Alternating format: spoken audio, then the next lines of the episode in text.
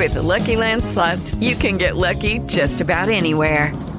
This is your captain speaking. Uh, we've got clear runway and the weather's fine, but we're just going to circle up here a while and uh, get lucky. No, no, nothing like that. It's just these cash prizes add up quick. So I suggest you sit back, keep your tray table upright, and start getting lucky. Play for free at LuckyLandSlots.com. Are you feeling lucky? No purchase necessary. Void where prohibited by law. 18 plus terms and conditions apply. See website for details. Judy was boring. Hello. Then Judy discovered ChumbaCasino.com. It's my little escape. Now Judy's the life of the party. Oh, baby, Mama's bringing home the bacon. Whoa! Take it easy, Judy.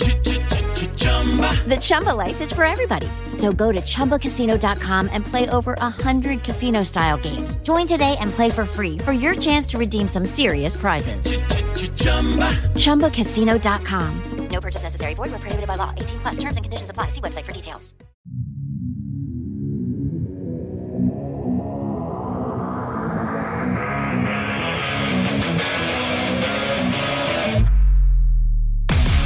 Welcome to Mic Drop, the podcast where relevancy is irrelevant and we don't give a shit about your feelings. Ladies and gentlemen, as always, it's an honor and a pleasure to bring to you my next podcast guests. And yes, that's guests, plural. I'm doing a little different mic drop style. This time I've got a couple on, and I'm going to introduce both of them. The first one is a gentleman who spent 13 years as an active duty Navy SEAL, five years after which was a civilian contractor as an instructor. He did four deployments, three of which were combat deployments. He is the founder, co founder, and CEO of Forged Clothing. She did four years as a U.S. Marine intel specialist, which coincidentally so did I, and it turns out we went to the same fucking school. She is the marketing manager at Forged Clothing Company. She is a model, a brand ambassador, a social media influencer, and also a private investigator. The real life Mr. and Mrs. Smith, welcome to the stage, Samantha Bonilla and Mike Sauers. Thanks for having us, brother. Thank you. Thanks for coming. I know uh, you guys live halfway across the country, and uh, you know it's a it's kind of a trip. Especially you guys got delayed on the flights yesterday, right? I can't thank you guys enough for taking the time out of your schedule. I know you're both busy as shit and travel a lot, so it, it does mean the world to me that uh, that you guys would come all the way to bumfuck Texas. Uh, to enjoy some McDonald's coffee, which is the finest in the area, and uh, and sit down with me for a few hours because uh, I know a lot of people are interested in, in both your stories as well as the collective uh, as a couple. So I appreciate you guys coming.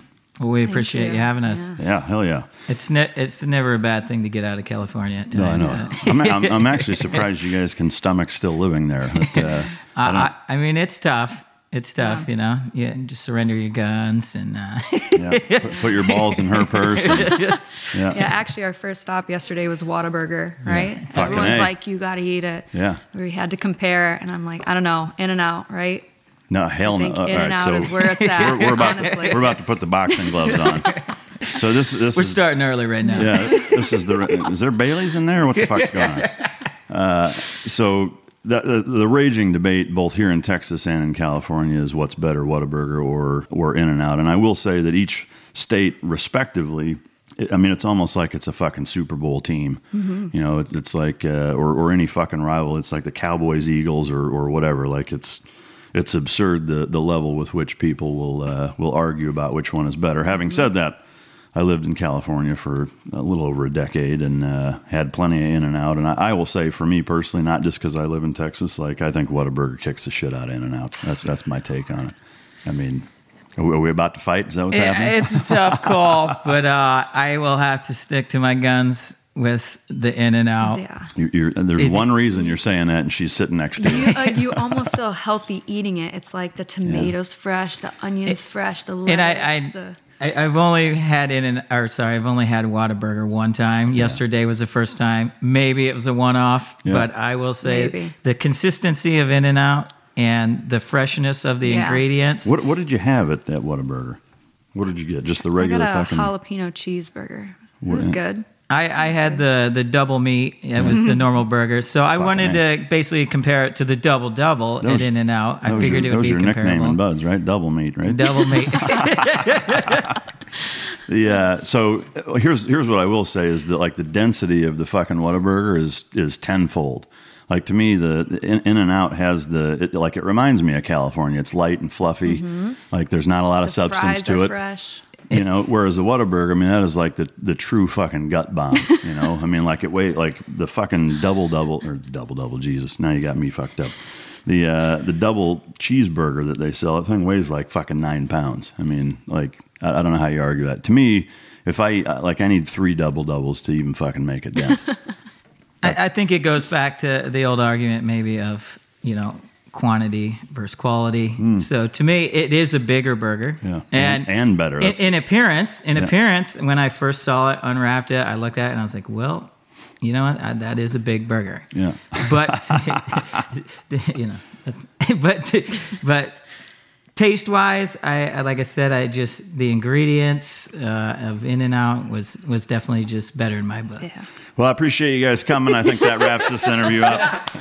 Uh, it's, uh, yeah, I mean, they're they're both good. I guess you know, for me, I, I, I don't think it's a it's a coincidence that you guys eat In and Out primarily, and you prefer that. I eat Whataburger primarily, and, and prefer that. But uh, they're both good. I, I'm going to stick to my guns and say fucking Texas rules and Whataburger. But uh, maybe we'll go get some after uh, after the interview, and we'll we'll try it again, a little 2.0. But is there a a style in and out wise that you guys like that's not I know like none of them are on the menu like what's the uh what's the secret style. fucking animal style Animal style for sure. Yeah, it, and that's what kind of had me too, because then I, you know, when you go to an In and Out, you can get specific, you know, special recipes Yeah. made. So I had, I was thinking, you know, Whataburger, you know, do they have the special recipes? Is there something that you can get there? yeah no fuck no there It's- isn't it's- it's- no and, and I, I- here, here's the thing too like God bless Texas but like, like the lack of uh, of sense of humor like dude I have so much wasted material in this state because I'm a dry sarcastic fucking prick So like if I went in there and I was like, hey, I'd like a double cheeseburger animal style, they they would just be like, what? Like they, they wouldn't even get it, you know. Uh, in fact, they'd probably throw some fucking roadkill on there. Like that'd be their idea of, of animal style. It'd be a fucking raccoon tail hanging out of your fucking sandwich. But anyway, yeah, it's it's good shit. But uh, I, I will say, you know, for In and Out, I, I do like the the ability to get shit smothered in onions and and however the fuck you want. I think that's a cool aspect that uh, that Whataburger could pick up on. But you know, they're they're pretty set in their ways. But at any rate, I know you guys have listened to a couple of the uh, of the episodes. Uh, I've I've only done one other episode where I interviewed two people at once, um, and I'm, I'm going to do it a little different. Uh, just as a heads up, with that one, I like spent you know an hour with one, an hour with other, and then you know twenty or thirty minutes with both. I'm, I, I want to keep you both engaged, especially since you're a couple too, and just kind of bounce back and forth. But uh, as you guys well know, I uh, I always like to start out with some ridiculous fucking questions to get the ball rolling. We've already wasted a few minutes talking about burgers, but uh, but we're gonna roll right into it. Uh, what's the craziest place you guys have ever hammered it out at? yeah, you weren't expecting that one. That's that's I the whole. not that- expecting that's that. true mic drop style. We're you know the gloves are off. Mom, stop one. listening right now. You better answer that one, babe. I don't know. There's been so many crazy. So many. pla- I'll let you pick your choice. I, I don't know what want to to say. start I- this interview off under the bus. so. let's just say let's just say a car to keep it safe and No, right. I mean, the, Uh, mic, yeah. mic drop is the trust tree, right? Public So- places, yeah. And the next question No- would be we're, we're gonna we're gonna spend some time on this one. I think since you're both Underwater. uncomfortable. underwater. yeah. like in a pool or in Or a scuba diving. scuba diving. That's some dangerous shit right there. If I can have Jaws getting in on that. Uh, what's the most annoying trait that the other one has? I'm, I'm going to try to get you under the bus, as you can imagine. He says like a lot. He says like, a lot. Like. Mm-hmm. Sorry, dude. like. So you're like a, you're like a valley girl. Is that what she's saying? I, I think that is. You spent too much time in Sorry. California. Yeah, So I now, would- I now would- you're like, all right, well, Yeah, fucking no, here's your shit. She answered that a little too fast. Well, like here we go. she definitely has this twitch to her leg, and whenever she's on the computer watching TV, it's like this Right now. crazy twitch going on, Yeah. and she's always trying to show me something. Like, check this video out on in, on the laptop, sitting on her lap, and it's going and twitching back and forth, and, and I just can't stand. And you it. I'm say, like, stop moving. You say, will you like stop you doing like that? stop. That's good shit. All right, so in uh, in balancing it out a little bit, what's the favorite thing about one another?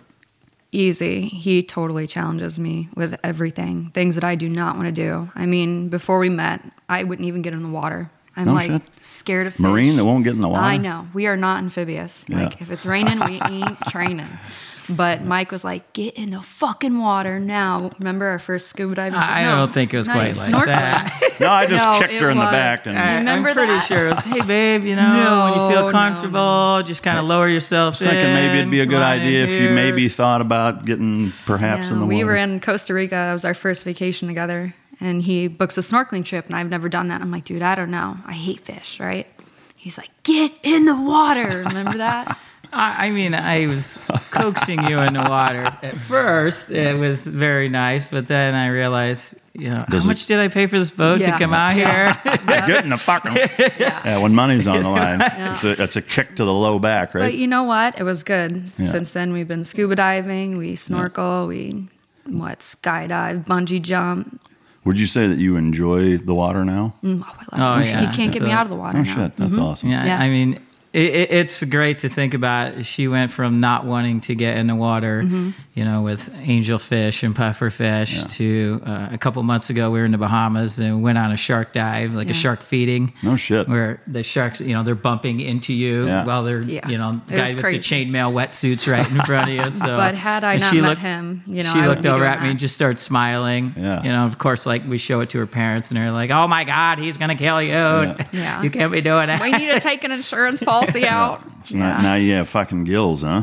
That's awesome. Mm-hmm. Uh, what uh, I mean, she is a really, really good listener as far as when, was I, this a Tinder then I profile? jumped in the fucking when, when- water. when- when I when I vent and She's a good complain, listener. Yeah. when I vent and complain, she will stand there and listen. She'll give me a good, you know, twenty minutes to Yeah. get out everything I want to say. Yeah. So that is Yeah. very, very Of- nice of her. I'm going to say of all of the fucking things that I could have possibly imagined you mentioning about your favorite thing about her, her being a good listener was absolutely not one of Not, them. yeah, me either. But, Absolutely uh, not. Absolutely not one of them. But it's good shit. All right, so now back to the negative. What's the most incompetent thing about each other? Like, what are you most incompetent at? Anything physical fitness. um, no. No, I mean about each other. Oh, Yeah, like what do you think he's the most incompetent at? Yeah, definitely with the computer. It just angers me. I have to take it from him and be like, let me just type this email for you or let me do this text, you know? Yeah. What is she the most incompetent at? Um, You can't I play did- it safe. I know you got to you got to fly home with her, but Yeah, still, I don't. So that's why I'm asking these shitty questions. Uh, she kind of threw it out there. I like I said, we're very adventurous people, and there's a lot of things I, I like to go and do. uh, You know, like hiking trips, and but as far as how to properly pack for an adventure, She's got a fucking bikini and a toothbrush. uh, and a makeup kit, and so, sometimes I can fit her whole outfit in my front pocket. You know, what is that? An eye patch? Yeah. it's like, Uh, dental floss. I'm glad you're about your hygiene. Oh, you're wearing that.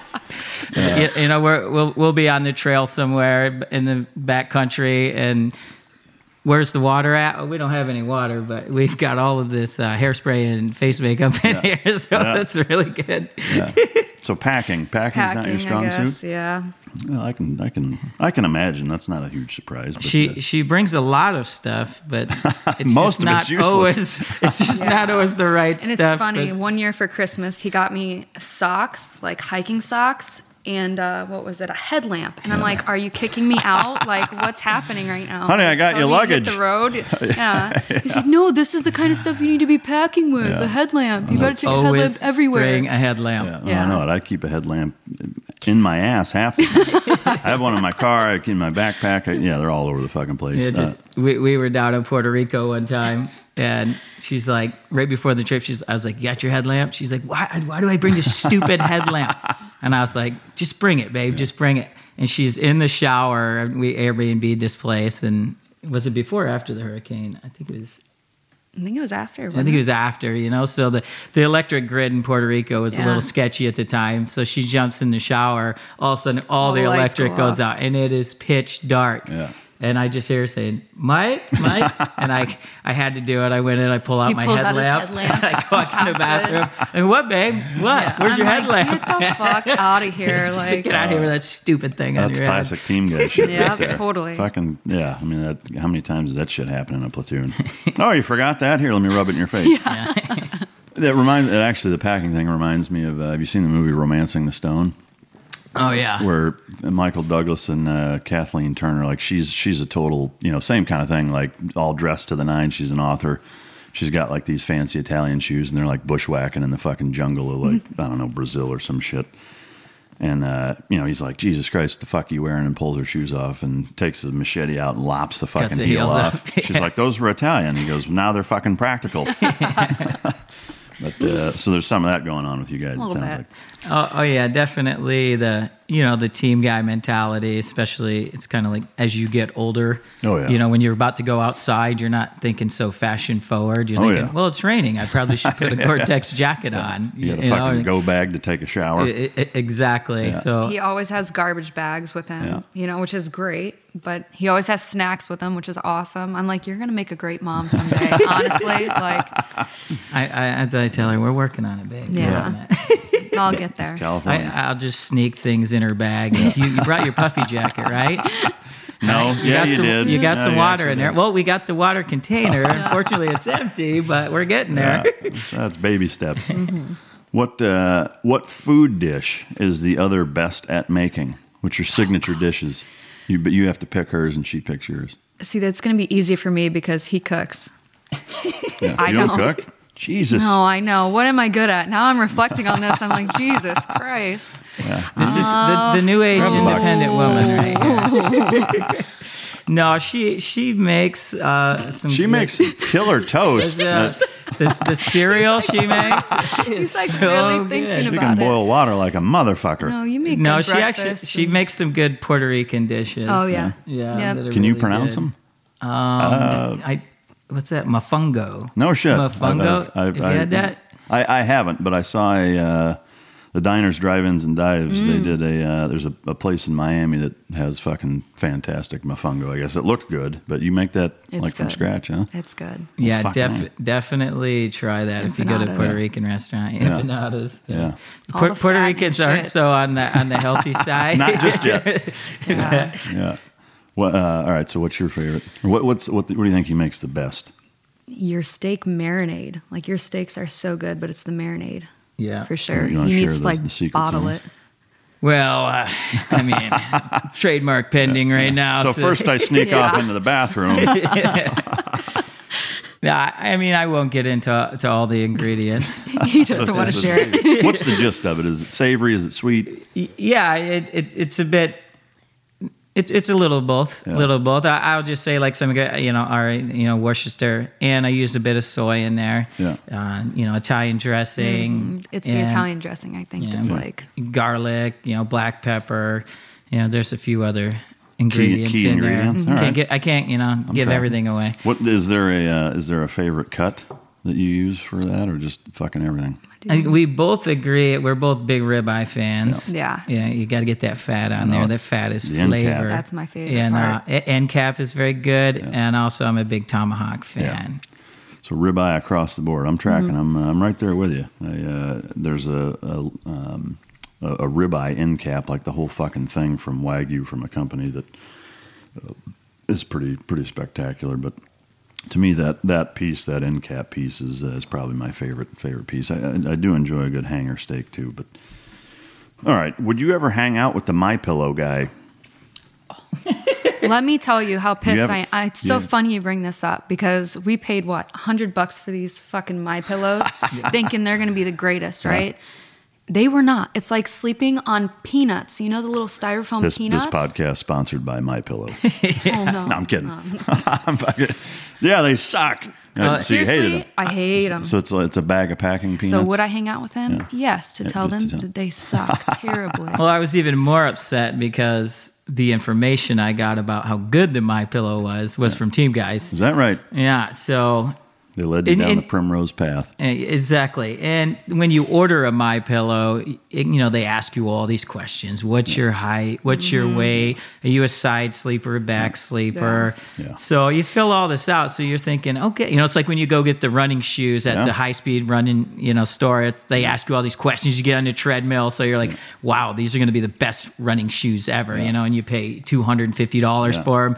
And you get out and you're like, well, I don't feel like I'm running any faster. But you know what though? The dude is so smart because how many my pillows has he sold? Yeah. Like he's Oh, a freaking fucking- millionaire. No, I know. You know, Yeah. his We- commercials are great. They make you want. He wears the little cross I where you can see it visibly. Yeah, you it's know, hanging like out of his. They- yep. They're, they're kind of creepy though. Like Yeah. Oh, the, the one where he shows up behind the fucking mirror. yeah, it's like Pop you're that shit on mi- you like, like dude, I, you'd get shot. Candyman or yeah, Like if you popped up in my mirror first thing in the morning, at, at minimum you're going to get bit. Probably going to get shot. You know, maybe a baseball bat across the head. Like, and he's yeah. The, And the he, he fucking- wears the same blue shirt every single Yeah. time. To me, it's like one of those. Uh, they're so cheesy you can't forget them. You know, like they're they're That's so the bad they're actually Yeah. good. Yep. But the thing, I don't I don't think he means for them to be shitty though. No, so no. either. I mean, especially for the price and why we didn't send him back. Th- There was one positive. Yeah. It came with two free travel pillows. Now, And those things really Those- suck. no, they are amazing. They're They are amazing. amazing. Yeah, no shit. You know how it is when you have a little camping pillow? Yeah. It- it- and usually they're just super soft and not y- they're shit. not worth a shit. But obviously, we travel a lot, and the pillows that came with it, they are great. Yeah, shit. they're Well- They, awesome. they, they are great. So we basically what paid one hundred fifty dollars for two For travel two pillows. travel Did, did you bring them on this Like- trip? No, not Yeah, this see, time. so they're not that This one's a good. short. Well, th- this this, was wasn't a a, bad flight, flight. two so- hours. Yeah, so it wasn't, and gotcha. we were running late to the airport. And then we got to the airport, and then we were delayed. So that's always a great feeling. Hurry up! You're wait. hustling to get Yeah. there. They're just like the teams, right? Sounds like a military flight. Spend half your time waiting on airplanes, the other half waiting on officers. I know it. Fucking bastards. Uh, what What's the instance where the other one has inspired you the most? Can you think of a specific instance? Yeah, easily. Well, I guess when you went back to school, you know, that yeah, pretty. for, for me, definitely, you know, Sam has her uh, master's degree, and she talked me into going back to school.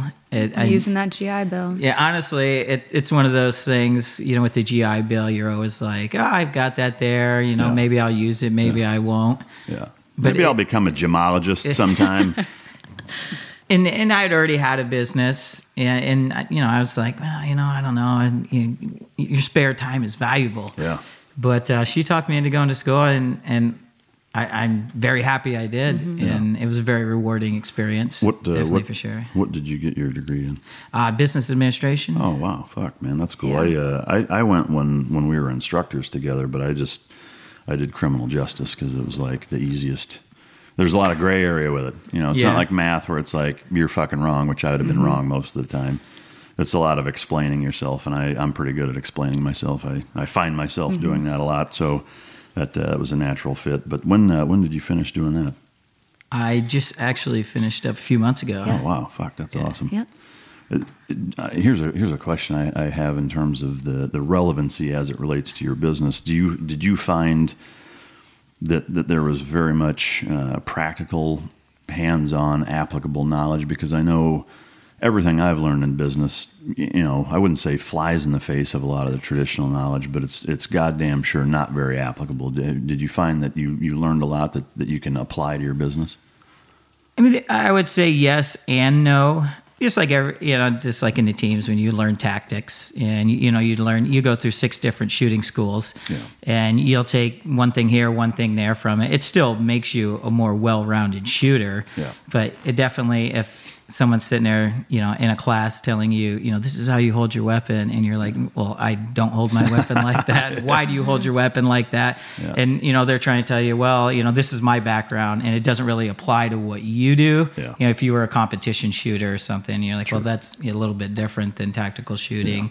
So I I would say yes. There was definitely things uh, you know that I learned that did apply, but there was also a lot of things that didn't apply, and a, a lot of it too comes into relevancy because especially with like marketing now and, and social mm-hmm. media and mm-hmm. things are changing so much. I mean, you know, they every six months something new comes out. Yeah. So a lot of these classes that they have, you know, they just can't update them fast enough.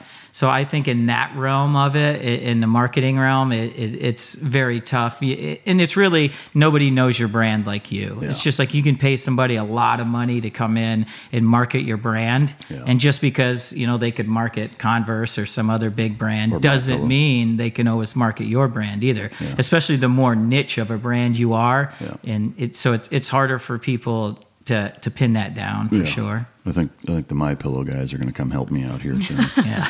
the uh, one, one thing on that, I think, uh, and, and I agree. Like I've I've had you know business advisors and and uh, people that I've hired to you know help develop business plans and, and things of that nature in the last couple of years, and definitely learned some things. But I also kind of realized, I think, similarly speaking, like there's there's almost kind of two sides to that coin. Is that there's the traditional principles of business which don't really change, you know, in terms of bottom lines and accounting and and certain things, you know, making sure that shit's organized and you know accountability and you know job description, you know, certain things that.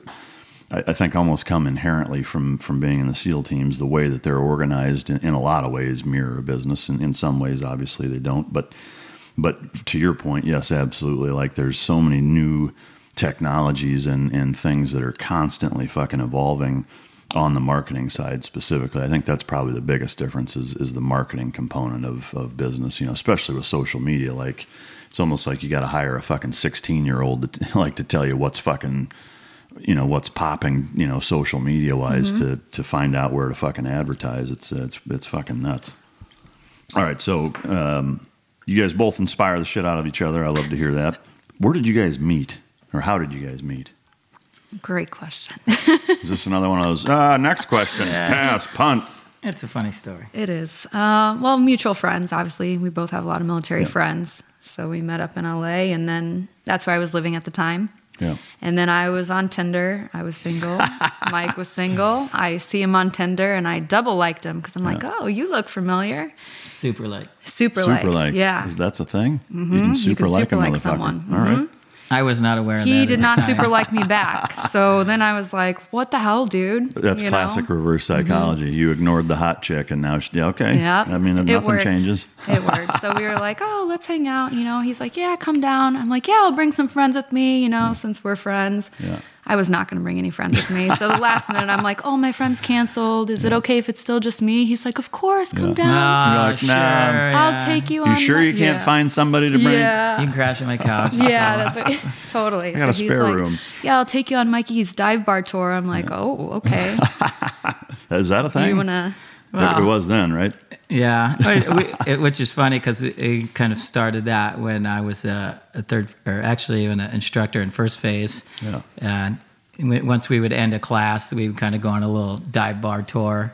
So each instructor would kind of get to pick one bar, you know, mm. their favorite bar around San Diego. A couple times we'd get a little party bus and, Yeah. and, you know, take us around. And so it was pretty fun. So it just kind of became a little tradition. And I'm a big fan of dive bars. Yeah. It, you know, it's always you, you go into these like fancy club bars, and most of them go out of business within five years anyway because people are like, "Oh, let's go in there; it's really Yeah. cool." But you go into a good dive bar, you know, you can just sit there, chill, look around. There's a lot of history. Yeah. The in uh, the Aero bar. Club is very much that way. You guys ever go to that? We hit that, the Aero Club. Yeah, the Aero Club That was on Mikey's dive bar tour. It has the uh, biggest whiskey. selection of whiskey. Uh, Is that right? Yeah, Yeah. on the western side of the Mississippi. At least that's what they claim.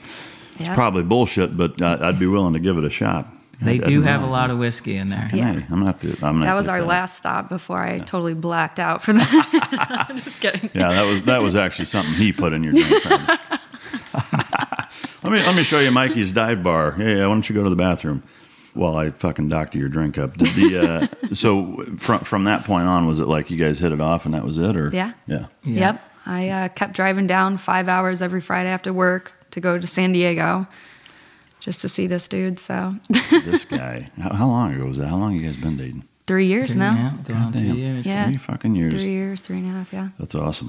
One of the questions I ask everybody, I'd love to know your guys' morning routine, uh, just the like, kind of the regular morning routine, not when you're traveling or whatever, but when you guys are, are in San Diego uh, at home. What is what does the morning look like? Both when you get up, do you work out? If you do eat, what do you eat? You know, the first few hours of your day, what's that stack up like?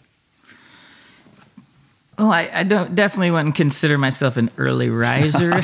you and me both.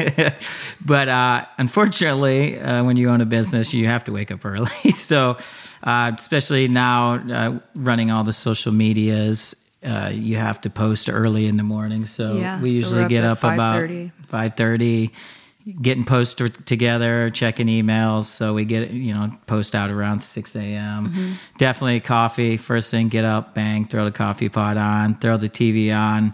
I think it's always good to stay up with current events. You know, Mm-hmm. it's so kind of just have the TV going on in the background, get the coffee going, getting the post up, checking the emails, making sure everything's ready for the day.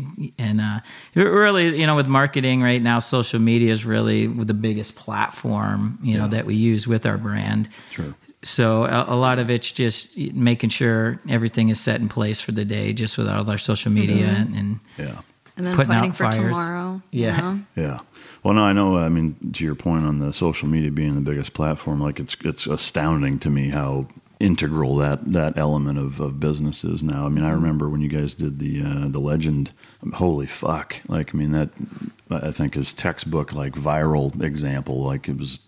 I couldn't believe the fucking reach. You know, people wearing those shirts everywhere, myself included. Like, um, but you know that that element of, of having your shit together and posting at the right time and, and you know content being a certain way and, and boosting versus advertising and all that other shit like there, there's so much value to it and uh, and it's and it's so important to have people that know knows all of that uh, elements to it but do you guys eat at all in, in the morning or you just do coffee Normally we just do coffee unless we're Yeah, I mean, it's kind of, I, I would say, I, I'm on more of probably a routine. Yeah. Uh, we, I think we both are kind of like, if we're hungry, we eat. You know, Yeah. if, if we don't, we don't. Yeah. Um, I, I'm more of a shake guy in the morning, protein shake. Yeah.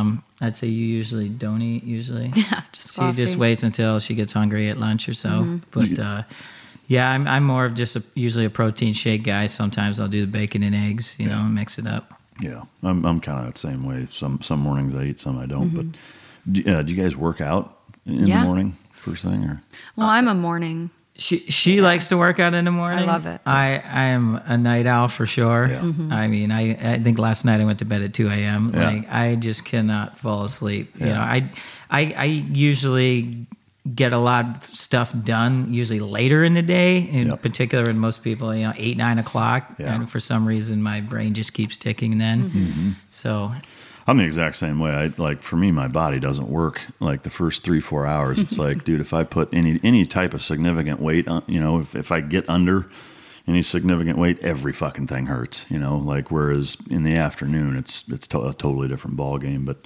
so, similarly, like I, I'll stay up till one, two, you know, most nights and, and sleep later. Like I think some people are just wired that way. Like I'm not the the Jocko 430 fucking you know workout and then you know hammer through shit. I can't imagine that guy's fucking staying up till two in the morning either. You know, it'd, it'd fucking kill you. But But yeah, we hike a lot. We go to our gym. We swim a lot, you know, because we do a lot of free diving. Yeah. So we're always working on breath holds, doing laps, and do you guys live by the coast or more inland? Uh, we're in Mission Valley, so okay. So you know, it's out right by the by the stadium. coast, yeah. Yeah. So I mean, yeah, you can be there in you know 15, Yeah. 20 minutes. Yeah. Well, good shit. All right. So, anything else morning routine wise that uh, that's worth throwing in? Just you- do, do you a lot get of work, dressed? run. Do you bother getting dressed? Yeah, you know, I, I just you know walk around naked most of the time with the windows open, Flying you know, squirrel Yeah. display. Yeah. waving at the neighbors. Hey, what's happening? That's good shit. Um, all right. So, childhood. Um, where are you from? Uh, originally, I grew up in Pennsylvania, in central Pennsylvania, a small town called Port Allegany. It's it's about the size of this town Yeah. here, I guess. You know, Yeah. three thousand people or so. Yeah. just real small town, you know, small town values. Uh, I grew up big hunting area. You know, if you ever seen The Deer Hunter with Robert De Niro, it's all filmed, you know, in Pennsylvania. Oh, yeah. So I, it's funny. I said to my dad, like growing up, I was like, "You ever notice when they film a movie about like hard times and stuff, it's usually like real close to us in Pennsylvania. It's our back "What do you fucking mean?" yard. the Deer Hunter? What are you talking about? That's a great movie about hunting. You know, it's like all the right moves of Tom Cruise. You know, where he's fighting to get his, college football scholarship. You know, Yeah. fighting out of the steel mills. You know, it's like. He's like, yeah, what a great movie. I'm like, well, I think the gist of the movie, the underlining issue is, you know, the kid fighting to get out of the small town. It's not, it's not where he's from so much, or where but, it uh, takes but place. it, it was a great place to grow up, though. It's a, a lot of you know patriotic Yeah. uh, Americans that are just real blue collar. Uh, a lot of factories, but uh, it, but it's sad now too to see a lot of the factories are closed down. Mm-hmm. You know, it was in the in the eighties, it was just booming. You know, like you could just you could quit high school and go get a job at you know one of the glass factories or steel factories. You make you know over twenty dollars an hour. You, you didn't even need to have a college or a high school diploma. Yeah. And to now just seeing those factories shut down, it's in you know American industry just shipped out of the country. It's it's just it's sad. And, you know, it's one of those towns where you drive through now, it just looks like a ghost town. Mm-hmm. You know, half the stores on the streets are closed down. You know, and half the factories are closed down. Would you say, could you put a percentage on man- manufacturing as a collective whole? Like how much of it is, is gone now compared to when it was booming in the 80s? Uh, I would say personally, in you know the town I grew up in, I would say it's over fifty percent. Wow. Well, coal's real big too in, in Pennsylvania. right? I coal is big in Pennsylvania, not where where I grew up at, but yeah, but coal is big in Pennsylvania and West Virginia. Yeah. But obviously, there's a lot of restrictions with coal right now, and just the word coal is Yeah, you know it's bad. It's bad. yeah. Uh, wrestling is big in Pennsylvania too, right? Yeah, I wrestled uh, from the time I was a little kid all the way through high school. Uh, wrestling was a, a huge part of my life growing up. I played a lot of sports, uh, mainly wrestling, football, baseball. Yeah. I know, uh, um, you know, being from Iowa, like Iowa and Penn State, you know, is a huge, Oh, huge yeah, big now. rivalry. But Penn State's fucking, I think for the next 20, 25 years, nobody's going to fucking touch them, you know, with, with their head coach and, and his ability to recruit and coach. Like, you know, I'd, I'd put him up as being probably the best wrestler of all time. I mean, him and Gable, I, you could argue, are the are of the same, you know, cut from the same cloth. But the job that he's done, that it pisses me off that he left Iowa State. Uh, I get why he did, but uh, the fucking job that, that Sanderson's doing at Penn State's fucking remarkable. I went to a, an Iowa Penn State meet a couple years ago. Uh, and Iowa actually beat them. I don't, I don't think they'll ever beat them, you know, probably for the next 20 fucking years. But but the energy in that place, whatever, it was, it was awesome. I'm not trying to get sidetracked here. Uh, anyway, Pennsylvania, great state. Uh, I, you're a Ste big Steelers fan, right? Oh my Yeah, die hard.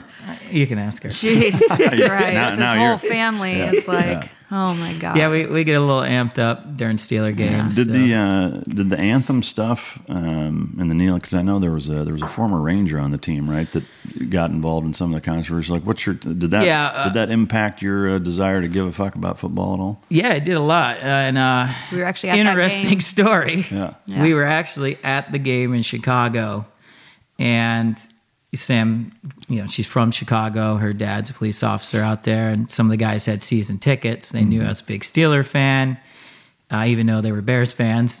They invited us to the game, and we go to grab breakfast before the game. We're sitting in a diner across from uh, Soldier Field, and somebody says, "Hey, did you hear the Steelers are going to stay in the locker room during the national anthem?"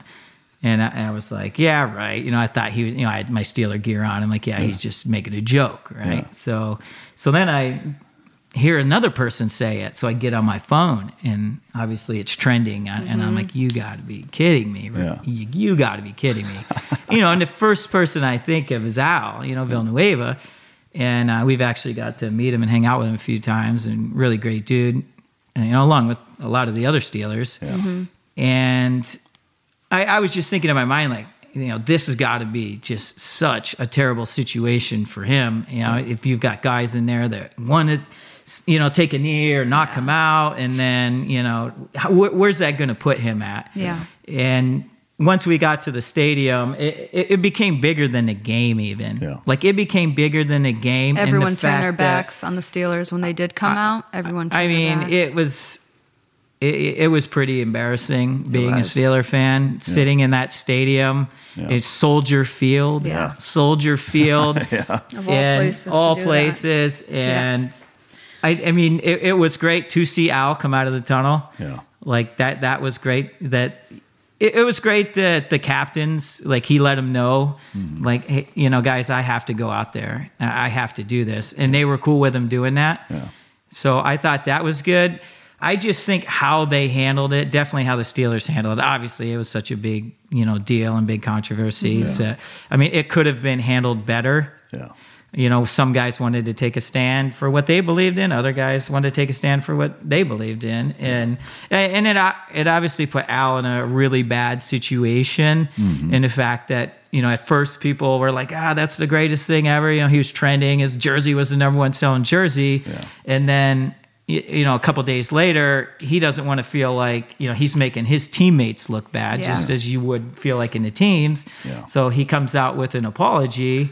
And you know, a lot of people were then trashing him. Yeah. You're like, mm-hmm. "Oh, you never apologized for standing," you know. And and it, I think it was just a tough situation for him in the fact that you know he was a guy who was cut many times, mm-hmm. and his NFL career was basically over. And Mike Tomlin had seen him across the field when he was with the Eagles at a preseason game, and he was saluting during the national anthem, and that's the he barely even played in the game. Yeah. And Mike Tomlin said, "Why is that guy saluting?" And he give me a little background on that guy. Plus, he's taller than every player on the field. Yeah. He's like fucking seven feet tall. Dude, he is he's so big. I don't know how the fuck he was a Ranger. he- Jesus Christ. that's what he was a joke about it because I, I met a couple guys that were eh, you know in the Rangers with him, and you know they're my size. You know I'm five foot six. and they're like, dude, Are you that tall? they're like, man, you, you really didn't want to grab Al during a down man drill. You know No I mean? Like, how do you even fit in the Humvee? You know what I mean? Like, I- you have to throw him up in the turret. He's not riding in a fucking little bird either. Right. Jesus. Yeah, that, that whole situation pissed me off. And, uh, you know, I, I had uh, the Patriots center, David Andrews, on earlier, or last year, a little, uh, not quite a year ago, I guess. And, and uh, we talked a little bit about it. And it is just a shitty situation. I grew up, you know, being a huge football fan and, and played up until high school when I was too fucking small to, to make a difference or even not get fucking murdered um, and ended up just swimming all through high school. But you know, I, I've always been a fan of the sport, and uh, not not to where you know I'm memorizing stats and, and rocking jerseys and shit necessarily, but. Uh, but I do love the game, and I, I hate to see the, the politics get infused. I think the the whole NFL should have handled it way better than they did, you know. But anyway, not to get too one sided here, uh, Miss Sam, where Quit are stealing the show, Mike. yeah where where are you from? I oh all over. So I was born in Kentucky actually, but my dad uh, he was a Marine, so we moved around a lot Yeah. from state to state. Uh, ended up in Illinois when he took a police job there, Yeah. and I grew up there. So, so mostly in Illinois. yeah, What- that's what where I went to school. Suburbs, so Aurora, Oh, okay. Aurora, Illinois. Oh, that's uh, that's interesting. The Mm-hmm. uh, what, what was the impact that uh, your dad being a Marine growing up? What did I'm assuming that had a, Everything, Yeah. everything. Is he still a total hard ass? Oh yeah, Yeah. right. Is what does he not? think about the His gig line, Navy guy? his gig line is straight. For those of you asking, he, he's not just a Marine. He, well, he's a former Marine, not ex-Marine. Yeah. Former Marine. He's also a law enforcement officer, a very successful law enforcement officer, and he's also an attorney. so he's super laid back and smokes a lot of weed, Totally, right? That's what yeah. saying. What? Uh, so obviously that had a big big impact. What, in terms of that relationship, I- I'm curious as a as a father of daughters myself. Mm-hmm. Uh, what, what was that like growing up? Uh, was he kind of ruled with an iron fist, or or just super hard, or you know? You what know, was he like? did, but I have the utmost respect for my dad, and I Mm-hmm. think it's great that he did. It's funny because I went one way and my sister went the rebellious way. Yeah. So for me, I listened to everything he said. You know, I wasn't sneaking out of my own house, that's for sure. You know, when I was a kid. You're not getting back in, mother. Yeah, totally. I was just worried about getting my ass beat. My Yeah. sister was the opposite. Is she older or younger? Younger. Younger. Yeah. So, uh, but yeah, he had a lot to do with me going into the Marine, uh, to the Marine Corps. He was like, I think you should go Air Force. When I first told him, he's like, it's a lot easier. I'm Yeah. like, okay, now I'm really going Marine Yeah. Corps, you Yeah. know? To me, it's just the it's who you're surrounded by is why I would recommend if I if uh, my daughters were asking about services, which they actually have. Mm-hmm. That's, I told them the same thing. I was like, I got it. If if you're hell bent on it, Mm-hmm. you should go into the Air Force, sweetheart, because then you're not going to be surrounded by assholes like me and Mike. uh, but at any rate, But he um, did influence me to do intel. You know, he's Yeah. like, at least take a good job if you're going to be a Marine. That way, Yeah. if you do get out, you can do something really neat. You Yeah. know, have the clearance. Yeah. Did you uh, did you play sports growing up? You know what? I didn't. Really? I'm like totally opposite from Mike. Yeah. I uh, wrote for the newspaper, the school the newspaper. fuck out. Yeah, I wrote comic book reviews. I know. I wrote comic book reviews. So I was like going to Comic Con every year. Comic Love comic book. books. Goddamn Shut Lois up. Lane over here. I know. So I tried out for volleyball once. I didn't make the team, and thank God because I sucked. Yeah. I would have ruined their their record for sure. Hence, you didn't but- make the team. Yeah. So I was kind of dorky a little bit. Any uh, any hobbies other than journalism? You know, I did a lot of writing. I played guitar, actually. I played violin, I played guitar, I played bass guitar Do you still play at all? a little There's bit. I got a guitar in the fucking. Do you really? I do. Yeah. I do. I, I yeah. I mean, I, I just fuck around with it. I'm you know Mm-hmm. cer- certainly not uh, a musician by any stretch. I just enjoy fiddle fucking around with it. But uh, what type of music did you play? Uh, guitar wise. oh, guitar wise, uh, I guess like classic rock. You know, my parents, Fucking ACDC me- and all that shit like Yeah, that. that You my- can play that? Yeah. We're, all right. No. It's gonna be. We're gonna bring that motherfucker out here in a minute. Put you on the spot. my dad was totally like 80s hair metal. Yeah. So I think that's why we do get along so well. We go to concerts all the time. Yeah, and- I, I see pictures of you Oh tonight. my you guys God, we like with the love- fucking yeah. It's like straight out of a Whitesnake 1989 Totally. Yeah, we'll get dressed up. It's Yeah. hysterical. He puts on the guy liner. We're Yeah. like ready. It's fucking great. The I, I'm actually The hairspray. Yeah, yeah. I mean, I, I've got some some uh, some travel questions in here because you know, again, some of the things that you guys post. I'm actually Mm-hmm. Surprised you guys don't have a fucking reality show yet. Like, Dude, everyone says it's uh, so I mean, honestly, like the, with, the, with the sh- fucking shenanigans you guys pull, I'm like, you could just hire somebody to walk around with a fucking GoPro and, and probably the, crush the it on thing is YouTube. with that is what I post, I crop a lot out. Yeah. You don't see the bad shit, you know, and us arguing and him saying, get the fuck in the water Yeah. and See, stuff that, like that, that. You should keep that in there. yeah. yeah. So one time I did post that video, remember, when I'm like, he always wants to go off the trail. Yeah. We can never just go for a leisurely hike ever. It has to be, The hey, road heard, not taken. yeah, I heard there's a, a gold mine back here. We have to go find it. Some mine, Mine shaft, shaft. some abandoned mine shaft. We have to go find it. I'm like, are you fucking kidding me, dude? I heard there's diamonds over here. Motherfucker, we're in Arizona. No, that's what I heard. Yep. It's so we're nine always miles going straight off up this the fucking trail. hill. I would say, you know, the greater the approach, the better the reward. Fucking if, A, if that's it's right. if it's easy to get to, if there's a paved road leading to it, yeah. it's probably not that good of a But reward. yeah, I mean, people see the videos we post, Adventures of Mikey and Sambo, and Yeah. they see the good parts, like, oh, I want to go and do that. And Yeah. it's like, yeah, but you don't know how hard we had to travel to get Yeah. to that To spot, me- you to- know? well, yeah. So to me, like that's, uh, I mean, that's one of the one of the elements of like my uh, my online training for for dog teamdog.pet is uh is that is that like a lot of the lessons that I that I have like they're not rehearsed. It's the 1st time I've been doing it with a dog, and and I show me fucking up or my timing's off or the dog does something totally fucking. Uh, unexpected or whatever, and I keep it in there because it's real. I mean, do you guys have a YouTube channel? yeah, we do. I mean, to me, like, not that it's any of my fucking business, but I, I, w- I would balance it out and and uh, yeah, just post every time you guys do something, Yeah, put the bad put the bad there. shit in there because people love that shit. Yeah. I can tell you from experience, like, it's one of the biggest reasons I think my online training is done as well as it is has is because you know whether it's you're traveling, whether you're training a dog, like. There's a real element to it that you know you just usually don't see, Mm-hmm. you know, from from most people for that same thing. You get the brochure aspect, and uh, and people want to see like the struggle, the fucking fights, Oh, yeah. the you know we got lost, or you know she called you a dick and you called her a Mm-hmm. bitch, and you know whatever. Like I don't know. That, that's my advice. Not that you're asking, but uh, I'm good at giving work really well advice. as a team though like everything we do is so challenging that we have to work as a team and it's funny because whenever we are on a vacation we'll do like what like kayaking and stuff and you can really tell like the people they just got married and they didn't spend that much time together and they're fucking yelling at each other as they're kayaking they're both way off remember she fell out she's fucking screaming at them we're like So you guys fuck with them. Oh we, Oh yeah, Eh, and, and it's funny too when you hear people because it's very easy to you know look at someone's social media or YouTube Yeah. and say, "Wow, you know what? We don't travel. We want to get out and do more. We Yeah. want to. I want a picture on top of a mountain, you know, or I want a picture with a shark behind me, or Yeah. I want to be there. You know, I want to be on the gun range and." Yeah. And, and like I said, it is all fun. I you know, I compare it, it's like in the teams. You know, like people you watch a you know a commercial on TV and it's thirty seconds of dudes doing an OTB coming over the beach and mm. firing guns, and you're like, that's the coolest thing in the world. I want to go do that. But then you know you, you start doing a little OTB training and you're wet and cold there, and you're like, oh my god, this is a lot harder than it looks. Yeah. I yeah. So, Well, yeah, the, the brochure shows you the fifteen percent cool shit, not the eighty-five fucking you know being covered in mud and freezing, mm-hmm. and you know it's the uh, the the R and S, you know the the five days of recon that you know there's ten seconds of fucking cool shit prior to, to doing the DA follow on with it, but there's you know four days of laying in the mud being fucking miserable that nobody ever sees. Uh, but anyway, like to me, like I said, I think uh, if there's one one recommendation I would make is throw throw some of that real shit in there. Do you, do you uh, when you encounter these other couples, do you ever try to rub it in that you guys are way cooler than they are? They're like, hey, it, it only gets worse from You here. know what though? We don't even have to. Like, they, we went to Aruba and we were free diving, and the waves were just terrible. And there's what ship was that that sunk in?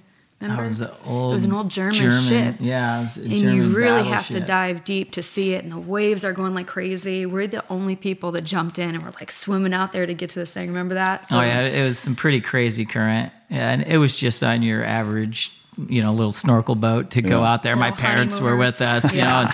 know. I'm trying to drag my, you know, 65 year old mom in the water, you know, and she looks over and she's like, "Oh, ah, there's white caps out there. Yeah. Come on, it's gonna be cool." And the ship ended up. I free dove down to it. I mean, it was probably at least It was deep. probably 60, 70 feet down, And it was so cool. It was Yeah. cool. And none of those people got to see it, you know? Yeah. It's like, so we get back to the boat and everyone's like, wow, you guys are really cool. We're like, we know. where where uh, where was this at? Aruba. Aruba. Mm-hmm. Um, where's the? Uh, is there a place that you've been to? Maybe it's impossible to pick. That's like favorite place that you guys have been to. For me, it's funny. Cozumel. Like, I love Mexico. Yeah. I lo- it's the best water for diving, free diving. Yeah. I love Mexico. Yeah, I, it's I easy think for me. Yeah, for me, any place like it- I think both of us can say, you know, we, we love being in the water. Yeah. You know, warm, clear water is usually the best water to The be cold, in. murky. But bullshit. in Mexico, they have those cenotes, you know, where you can dive in the caves and there's yeah, tons down of them. in There's the hundreds. Yucatan is, So we- Mm-hmm. is really nice. It- it's kind of an area, you know, Cancun area kind of has the persona of just being this big spring Party. break party, drunk area. I mean, there's definitely that element to it. Yeah. But if you get off the resort there, Yeah. uh, we go out to there's an island real close to Cancun called Isla Mujeres, and you can actually go out there and swim with whale sharks. They've, got, all the underwater statues. You can just snorkel, free dive too. It's super cool, and, And- not a lot of people do yeah, that. you can know? drive an hour south. You're down to Playa de Carmen. There's all some the ruins. Yeah, there's some beaches down there. You go like another 45 minutes. You're at Tulum with the Mayan ruins down there. And uh, you can go east, uh, Chichen Itza. You know, it's actually one of the seven wonders of the world. Yeah. Yeah. So it, and there's you get the whole jungle element to it down in the Yucatan. Like uh, Sam was saying, there's these cenotes down there that are these underwater caverns that you can dive in that are Coolest pretty thing awesome. ever. Yeah. There's all these fossils in there. You see like these alligator teeth and Do you, stuff. do you guys take uh, GoPros or shit Mm-hmm. like that? I mean, like you have a lot of that on on uh, camera or film. Yeah, a lot of this is on our YouTube channel. Yeah. Yeah, I, I guess the biggest problem with that is we have so much footage Yeah. now. Like we have entire trips. That we've not even. Yeah. Yeah. that we haven't even posted, or it, it's all you know the post production, editing, all the stuff you know as It team guys forever. we're not really good at. Yeah. You know, no, I know it. it's you know you go to Intel and have them you know get all this stuff for you. you Yeah. You're all about the actions on the target. Yeah. and then he just gives me the footage and is like, edit this. yeah, no shit. Uh, so here we are getting sidetracked again. For me, like I, I love to travel and I'm, I'm fascinated by it. I love to see all the shit that you do. So it's easy for me to go down that rabbit hole. But um, bringing it back a little bit to uh, in terms of both of you, when you obviously you know your dad was a Marine and that was a big motivation to serve. On your end, what was there any any catalyst uh, in high school that made you decide a I want to join, b I want to be a SEAL? You know, I, I'm from a, a blue collar family. Uh, my dad is probably one of the hardest working men on the planet. He, he wasn't in the military, but you know, I'm from a long line of construction workers, mainly concrete. And uh, so growing up, I, in the summers, I would work for my dad, you know, doing a lot of, you know, raking concrete, screeding concrete, Yeah. uh, working on, you know, big job sites. You know, when you're a kid and you're 14 years old, 13 years old, and, you know, you're working on a job site with, you know, backhoe buckets swinging around, Yeah. things falling from the ceiling. Yeah. It, it gets real, real quick. Yeah. And so I did that. And I think my dad definitely gave me a great work ethic. Yeah, and my dad, my grandfather, my brother, everybody in our family, you know, just like I said, from you know being a little kid, I remember getting like a, a pick and a shovel Yeah. for Christmas one year when I was a kid. Yeah. So the work ethic, I, I definitely gained that from my father for sure. And like I said, I played a lot of sports in high school. I had, you know, for wrestling, you know, there was some colleges interested in me, but I just did not feel like if I would have went to college, it would have been just to wrestle. Yeah. At that point in my life, I just really wasn't interested in pursuing education. Yeah. Yeah. I mean, I was just like, I'd say getting by in high school.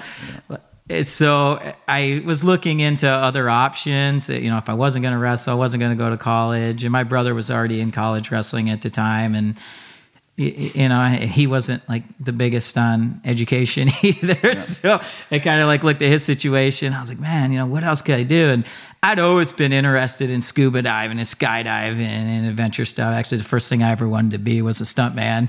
But it's like when you live in a small town in Pennsylvania and, you know, you go to career day and ask your uh, guidance counselor, what do you want to be? I'm like a stuntman. Like, oh, we've got like nine of them over well, here. what does the stuntman do? you know, jump out of planes and scuba dive, you know, get shot out of a cannon, Yeah. jump out of helicopters. Like, Yeah. um, well, let me get back to you on that.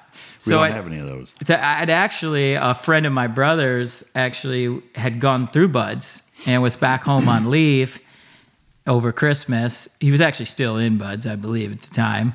And of course, you know, like every kid in BUD/S, you know, they're talking like, you know, they know everything in the teams. Yeah. But it, it was enough to inspire me. I remember he was down, he was like, yeah, I'm in Navy SEAL training, you know, and he he's over at my house drinking with my brother and he's wearing his camis and drinking out of a canteen, you know, which I thought was cool at the time. Yeah. Now you're like, God, what a douche. You know, and I'm like, like, like Navy SEALs, like that movie with Charlie Sheen. Yeah. You know, like that's real. Like, you know, I, I remember seeing the movie, but I, I didn't know if it was Attack Force Z or you know Mm-hmm. something they just made up.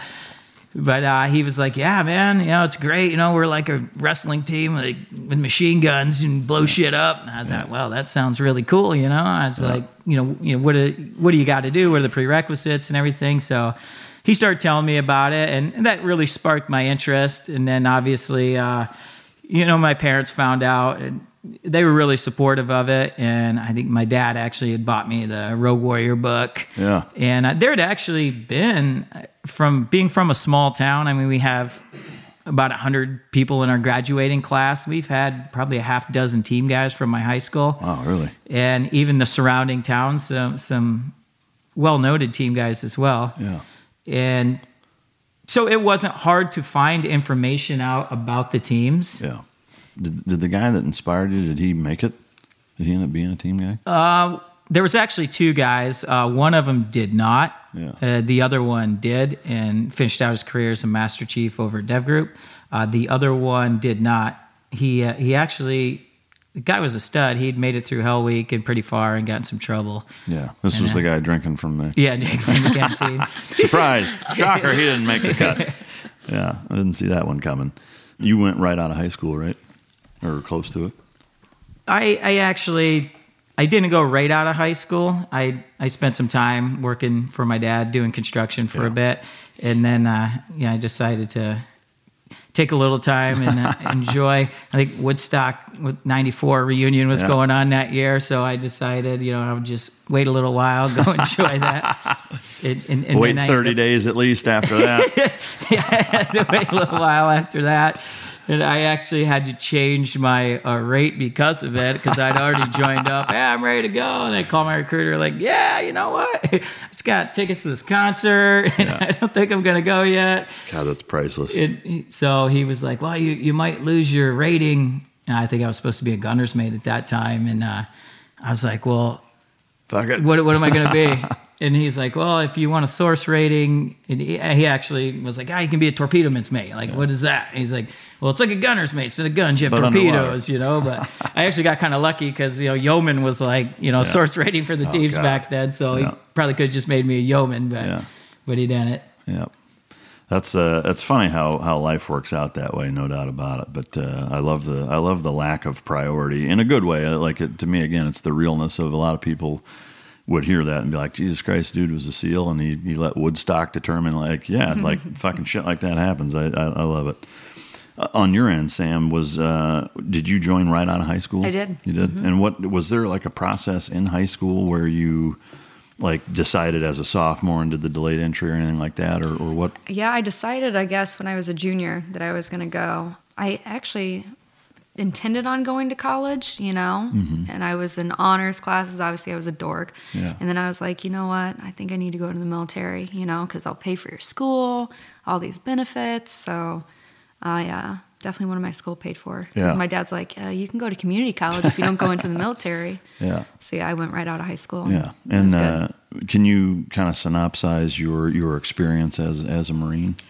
there is nothing that I can ever do that will compare to being in the Marine Corps that I will be more proud of. That's Yeah. for sure. You know.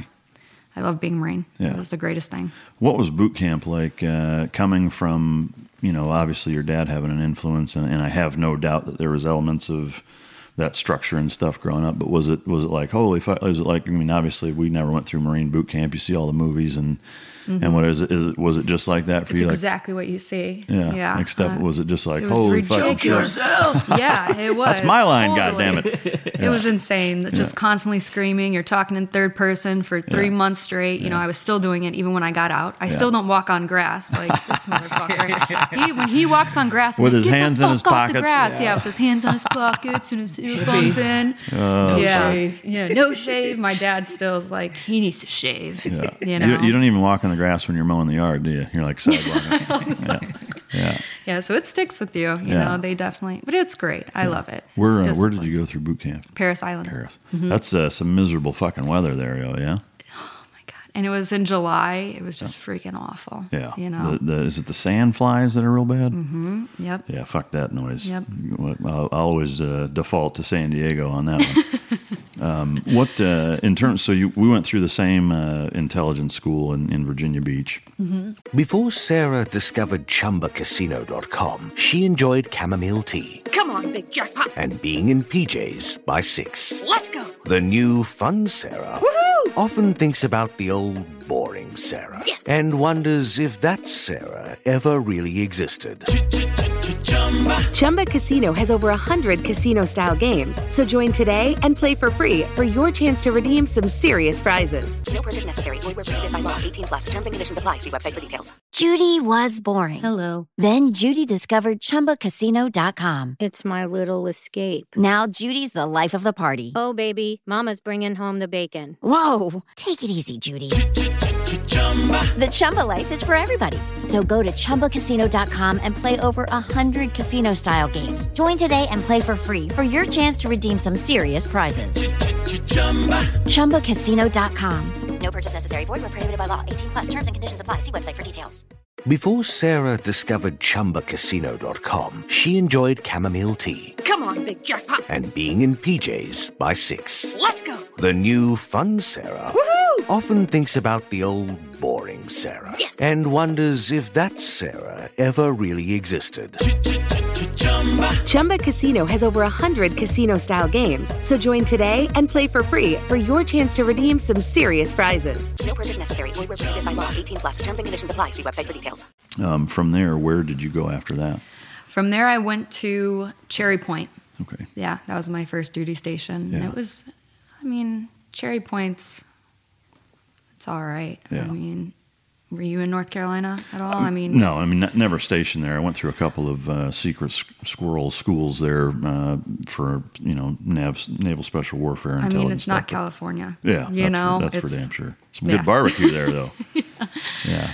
Were you there the whole time? Yeah, Yeah. so it's basically what strip clubs and Cracker Barrels and car dealerships. I mean, and God bless America. Shops. if I can drive my Mustang to Cracker Barrel and hit the strip club afterwards.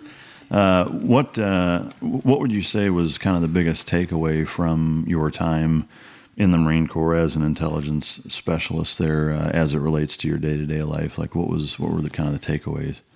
Oh, I mean, pretty much everything, everything that I learned in the Marine Corps, I apply every day. You know, just to stay motivated, the discipline, you know, respect. I mean, that's the biggest thing. Whenever I run into someone, they're like, "You are just so respectful." Yeah. Military. you know. So- Are a lot? I'm assuming a lot of people are. Are they surprised that you were a Marine when they first meet you? yeah. Yeah. I mean, I I was. I mean, I, you know, I was like, God damn, you're in the Marines? No shit. Uh, yeah, that's that's awesome. Um, Yeah, definitely. Uh, a lot of the Marines we ran into uh, weren't as easy on the eyes. As, you know. what do you mean? yeah, yeah, that's no shit. That that element of that, I think, is uh, is a cool lead into everything uh, else that you're doing that, that we'll get into here in uh, in just a minute. Uh, back to Mike real quick. Obviously, you and I, you know, kind of paralleled each other a lot. I, I couldn't remember. Did you when? You, so you went to your A school and then went to BUD/S. Um, were you in two, in class two fourteen or thirteen originally? I I was originally I went through Hell Week with 212. Okay. So I was in 212, 213, and 214. I actually graduated with 214. Okay. So you have to remember, you, did you start in 213? And then No, so I, I started in 214 and then Okay. graduated 215. I was with 14 from day one until uh, a week before the island. Okay. And yeah. then- okay. Yeah. yeah, so I, I I remember us being in the same Yeah. BUD/S class, and then it gets a blur. Yeah, yeah, for part of it. Like, yeah. yeah. It's like I, I remembered you being, and I thought you, I thought you graduated with us. Yeah, no, I it, it was close. I mean, for me, I uh, I pinched my sciatic nerve at Laguna, uh, and I'll never forget. Like you know that takes I don't know. I think there's a six hour time limit, and uh, I pinched it during the the land nav test, and uh, like literally was was limping, fucking hobbling, came across the finish line like nine seconds late. You know, and uh, instructor Ryan was like, "Fail." And I was like, fuck, fail. I was like, I'm nine seconds late. He's like, yeah, it's 10 seconds later than you should have been. You fuck face, go sit down and have an MRE, and you got 15 minutes, you're going to go do it again. And I was like, God damn it. And uh, somehow I managed to fucking to pass. I don't know how, but uh, and, but then I failed everything after that, so I ended up getting. Was rolled. that at Mount Laguna? Yeah. Is that, is that when they made us run a four mile time run in Mount Laguna? Was that it? Fuck, I don't even remember. That whole place was. I tried to block I it out. It remember having to run. I, I believe it was like a four mile time. Right? Yeah. If Phil Ryan wake us up early every morning, Yeah. go and do PT, it'd Yeah. be cold as hell out Oh, there I in some gravel parking lot. Fucking horrible. Soak that puddle up over there. Yeah. yeah. I do remember doing some crazy run up at Mount Laguna. I do remember that. Day. Yeah, I, I don't doubt it. Like I said, I, I've I've blocked a lot of that fucking trip out just because it was so fucking miserable. But um, all right, so you you went to uh, which team did you go to? Was it five? Uh, no, after BUD/S, I actually went to the East Coast. So I was uh, team two on the East Coast was the first team that I checked into. Yeah. And, uh, you know, back then, you know, team two and team one had, Yeah. had their little uh, quirks, you know, Yeah. no fun one. And SEAL team shoe. Yeah. Well, yeah. So the, the, you were on the East Coast until you came back as an instructor, right? Yes, yeah. I was I I was at Team Two, and I was actually deployed. So I did two deployments at Team Two, Yeah. And I was actually deployed during 9-11. Yeah. and Oh, it was so I was in Germany right during we were getting ready to go do an exercise, and we were heading to the airport. Or we picked up at the unit. and We're all on a bus, and XO comes running in and was like, "Hey, you know, a plane just ran into the twin towers." Yeah. We're like, "Really?" While you were in Germany. Yeah, while we were in Germany. And, and when the first one hit, no one really knew if it was an accident or what was going on. So he just let us know. And then we started driving to the airport. And then, boom, people started getting fed more information. We turned the bus around. We come back to the unit. At this point, you know, you're, you're like, hey, I'm deployed right now. The balloon just went up. Yeah. Like, this is like where we need to be right now. So we actually got extended on deployment for a couple months, Yeah. and they sent in the next platoon. I mean, we were jocked up at the unit. With, we had every insertion platform there. We had, you know, and we were actually getting ready to go do an exercise with Dev Group. So, you know, one of the Dev Group assault teams was actually over there, and you know, so we were like, all right, this is great, you know. So these guys are here, we're here. But as soon as those guys actually went back home, we knew like, well, if they're going home, then we're definitely going to be heading back home too. So it was kind of a disappointment to be heading home because we all thought back then like, oh, this war's going to be over in six months. They're going to go kill this Osama bin Laden guy we just heard of, and uh, the whole war is going to be over. We missed it. Yeah.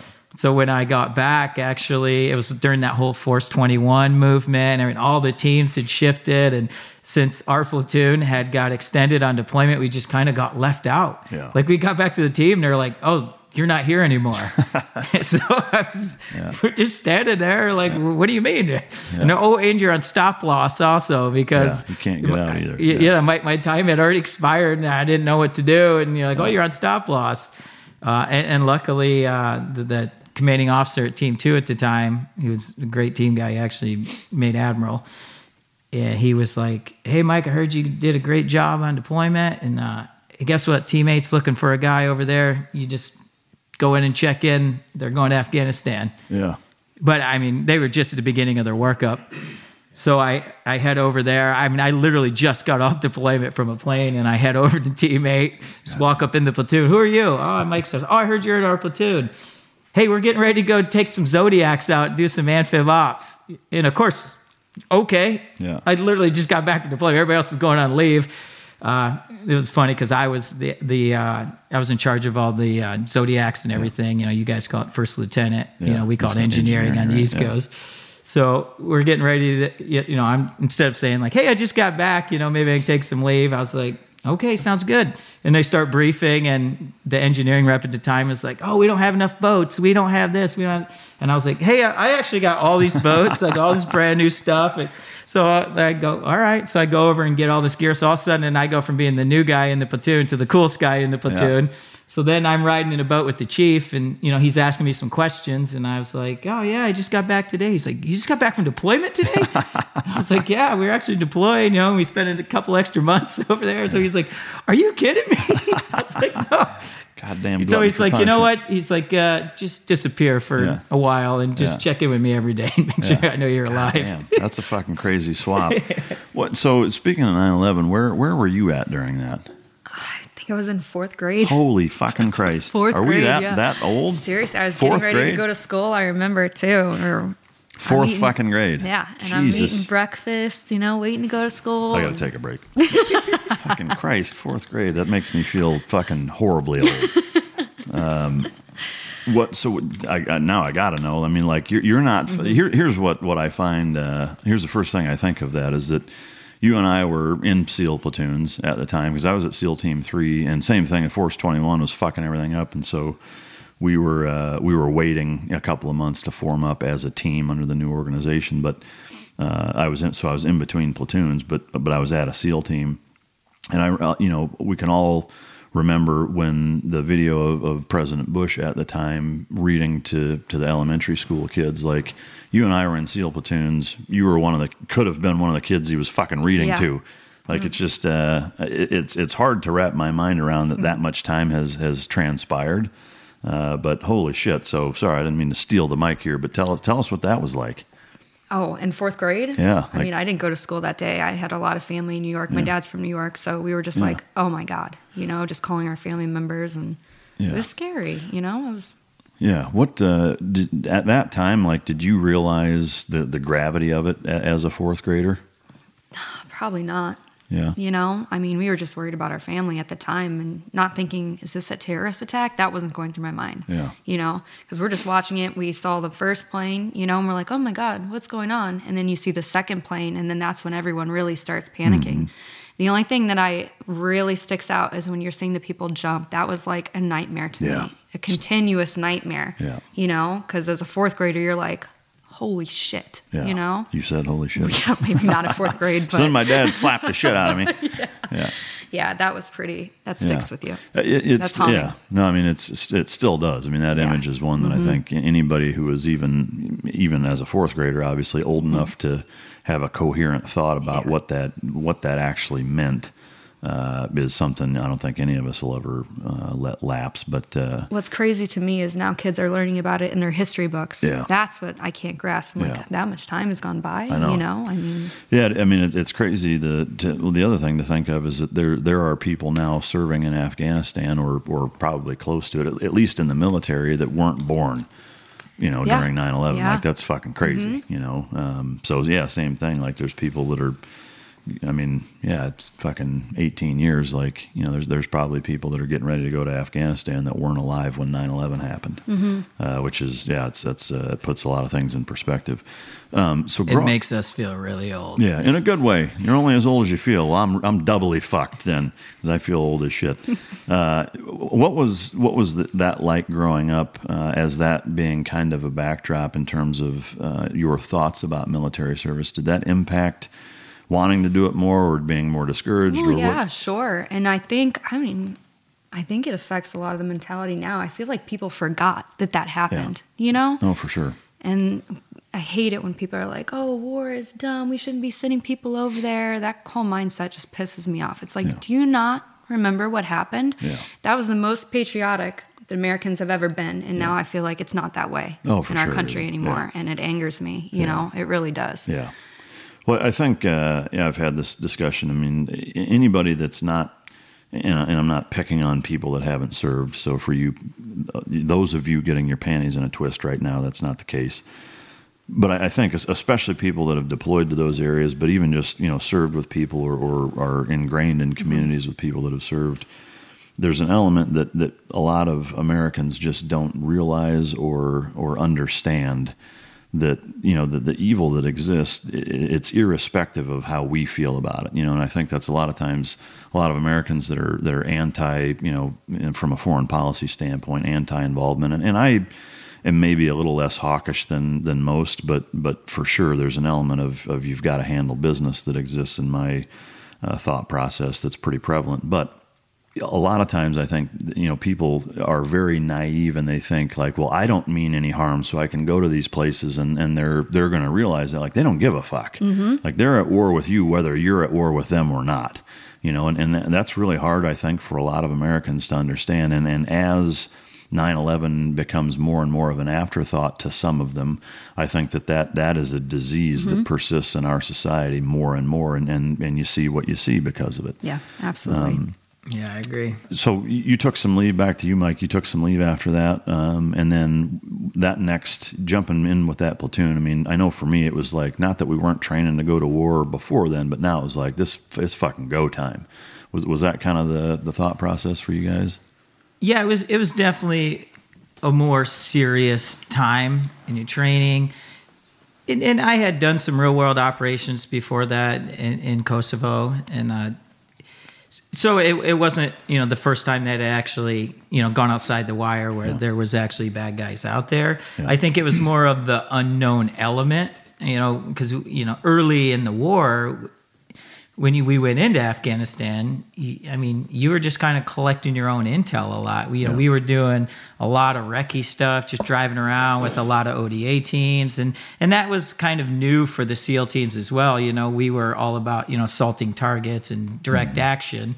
But as far as going out, gathering intel, we, we weren't real good at that. We weren't really involved at that. So there was there was a learning process and you know, which is kind of funny because we look back on it now and to think, I mean, you know, team guys are innovators. Yeah. You know, you were just handed a Humvee. It was a normal Humvee, so you would go out and just quickie saw that thing up. You know, and, Yeah. and like I remember go, you know, we'd go to like Rod Hall off, you know, off road racing school. So over there, we are like, you know what? Uh, get your extra body armor plates and uh, put them under your feet, Yeah. and we're good to go. Yeah.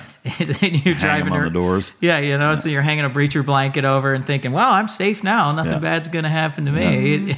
Yeah. So I mean, it was definitely a, a learning process, uh, you know, and, and I think people do. You know, you know, training gets a little tired. Just like you said, it wasn't that we weren't training to go to war, but you know, when you when you know definitely like your end result is you are going to be in Afghanistan. You're going to be there for seven months, you know, or the only other place you're going to go is over to Iraq to do the invasion or. Yeah. But I, I think there is a different mindset where you just get more laser focused. Yeah. And, and, you know, even as far as I used to joke about like the new guys, when you, when you were a new guy, you know, pre 9 11, you'd get fucked with a lot. But then post 9 11, you'd fuck with the new guys, but then you realize this new guy's really going to be covering Yeah. my ass in Yeah. a year and a half. So So maybe I'm not going to fuck with him so much. you know, I would make sure instead of you know fucking with this guy so much, maybe we go out on the range or go in the house and make sure this guy's really, really dialed in. yeah, yeah. So for, for you, from a deployment standpoint, did you go to Afghanistan with that platoon? Yes. Yeah. How, Yep. how was that? Uh, what can you tell us about that deployment? It was it was a, a very good deployment. Like I said, it was it was early on in the war, so we were creating a lot of our intel. Yeah. Like I said, we worked a, a lot with a lot of the ODA teams, and we were based out of Kandahar.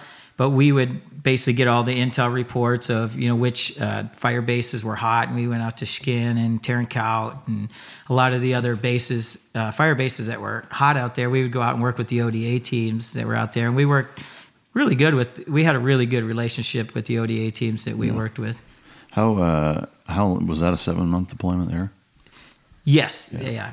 In in terms of any uh, you know like full mission profile or, or big missions that you that you did during that deployment, are there any that you can talk about or share? Um, I mean, we did a, a lot of direct action missions out there. Uh, In I, I don't know how much you're actually allowed to share. Yeah. I mean, for me, I don't give a fuck. Yeah, you know? I- I- Uh, I, I will say, I mean, I've had. I, a- I mean, obviously, I, I've never wrote a book or wrote Yeah, down any yeah, missions a bit odd, but yeah, uh, yeah I mean, we, we captured uh, a couple high value targets over there that were, you know, pretty exciting missions. Yeah. Well, Uh, any any significant injuries or uh, any taking heavies on your guys' side at all? Uh, we got in a, a couple gunfights over there. Uh, none, nobody was seriously injured Yeah. on, on our side of the. I mean, we were in a, a pretty bad ambush. Um, a few of the ODA vehicles got blown up. Yeah. And uh, we had some other some Jundies with us, and uh, they were just in a Toyota Hilux, and we ended up having to actually call in CAS on the vehicles and just blow them up because they were hit by RPGs. Oh damn! And uh, luckily, I was actually uh, one of the first vehicles through, so we had already gone into an overwatch position Yeah. for the other vehicles to come through. So we were actually just returning fire. Yeah. We, we were basically the first people to get out of the fatal funnel and turn around, return fire. So Yeah. it was a pretty big convoy, and obviously you know how the roads out there in Afghanistan, like you call it a road, but it used to be like a river or just a wash. Yeah. So it's it's not like you can drive that fast out of there even when you're getting Yeah. shot at. So it. we called in quite a bit of CAS on the uh, targets there, and then we went up and we, we actually took out quite a few people and went up and secured the position and Yeah.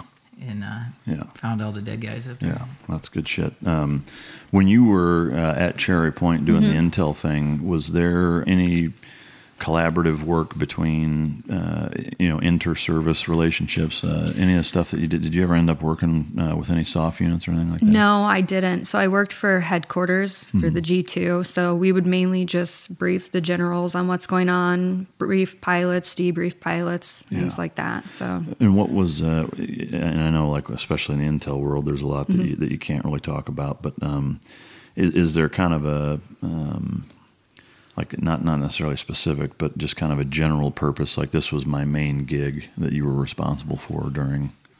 air intel, I mean, I guess towards the end, it was more Latin America that we were focused on when I was getting out, which Yeah. was interesting. It kind of shifted. Yeah. Um, a lot of stuff in Syria at the Yeah. time. That was what, big. What years were you in from? 2009 to 2013. Okay. Mhm. And so, yeah, I mean that that's definitely a pivotal shift. Did Mhm. uh, did so Benghazi happened during that time? Did did any?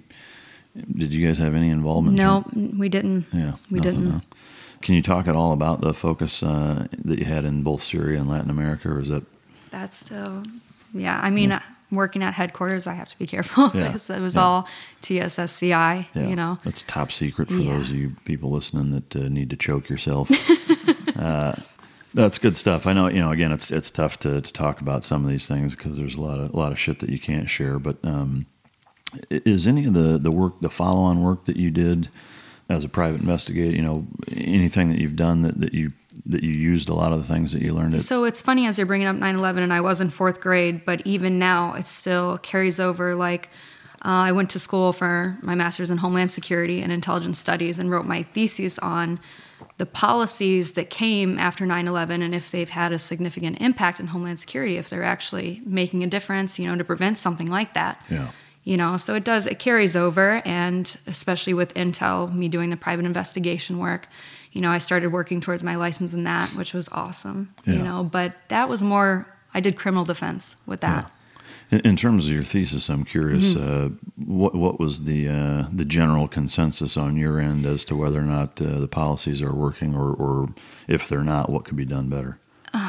The thing is, I mean, they just don't update policies. You know, they you try to find like all the PDFs of policies to see if they have been updated, and they're kind of just Yeah. they're not.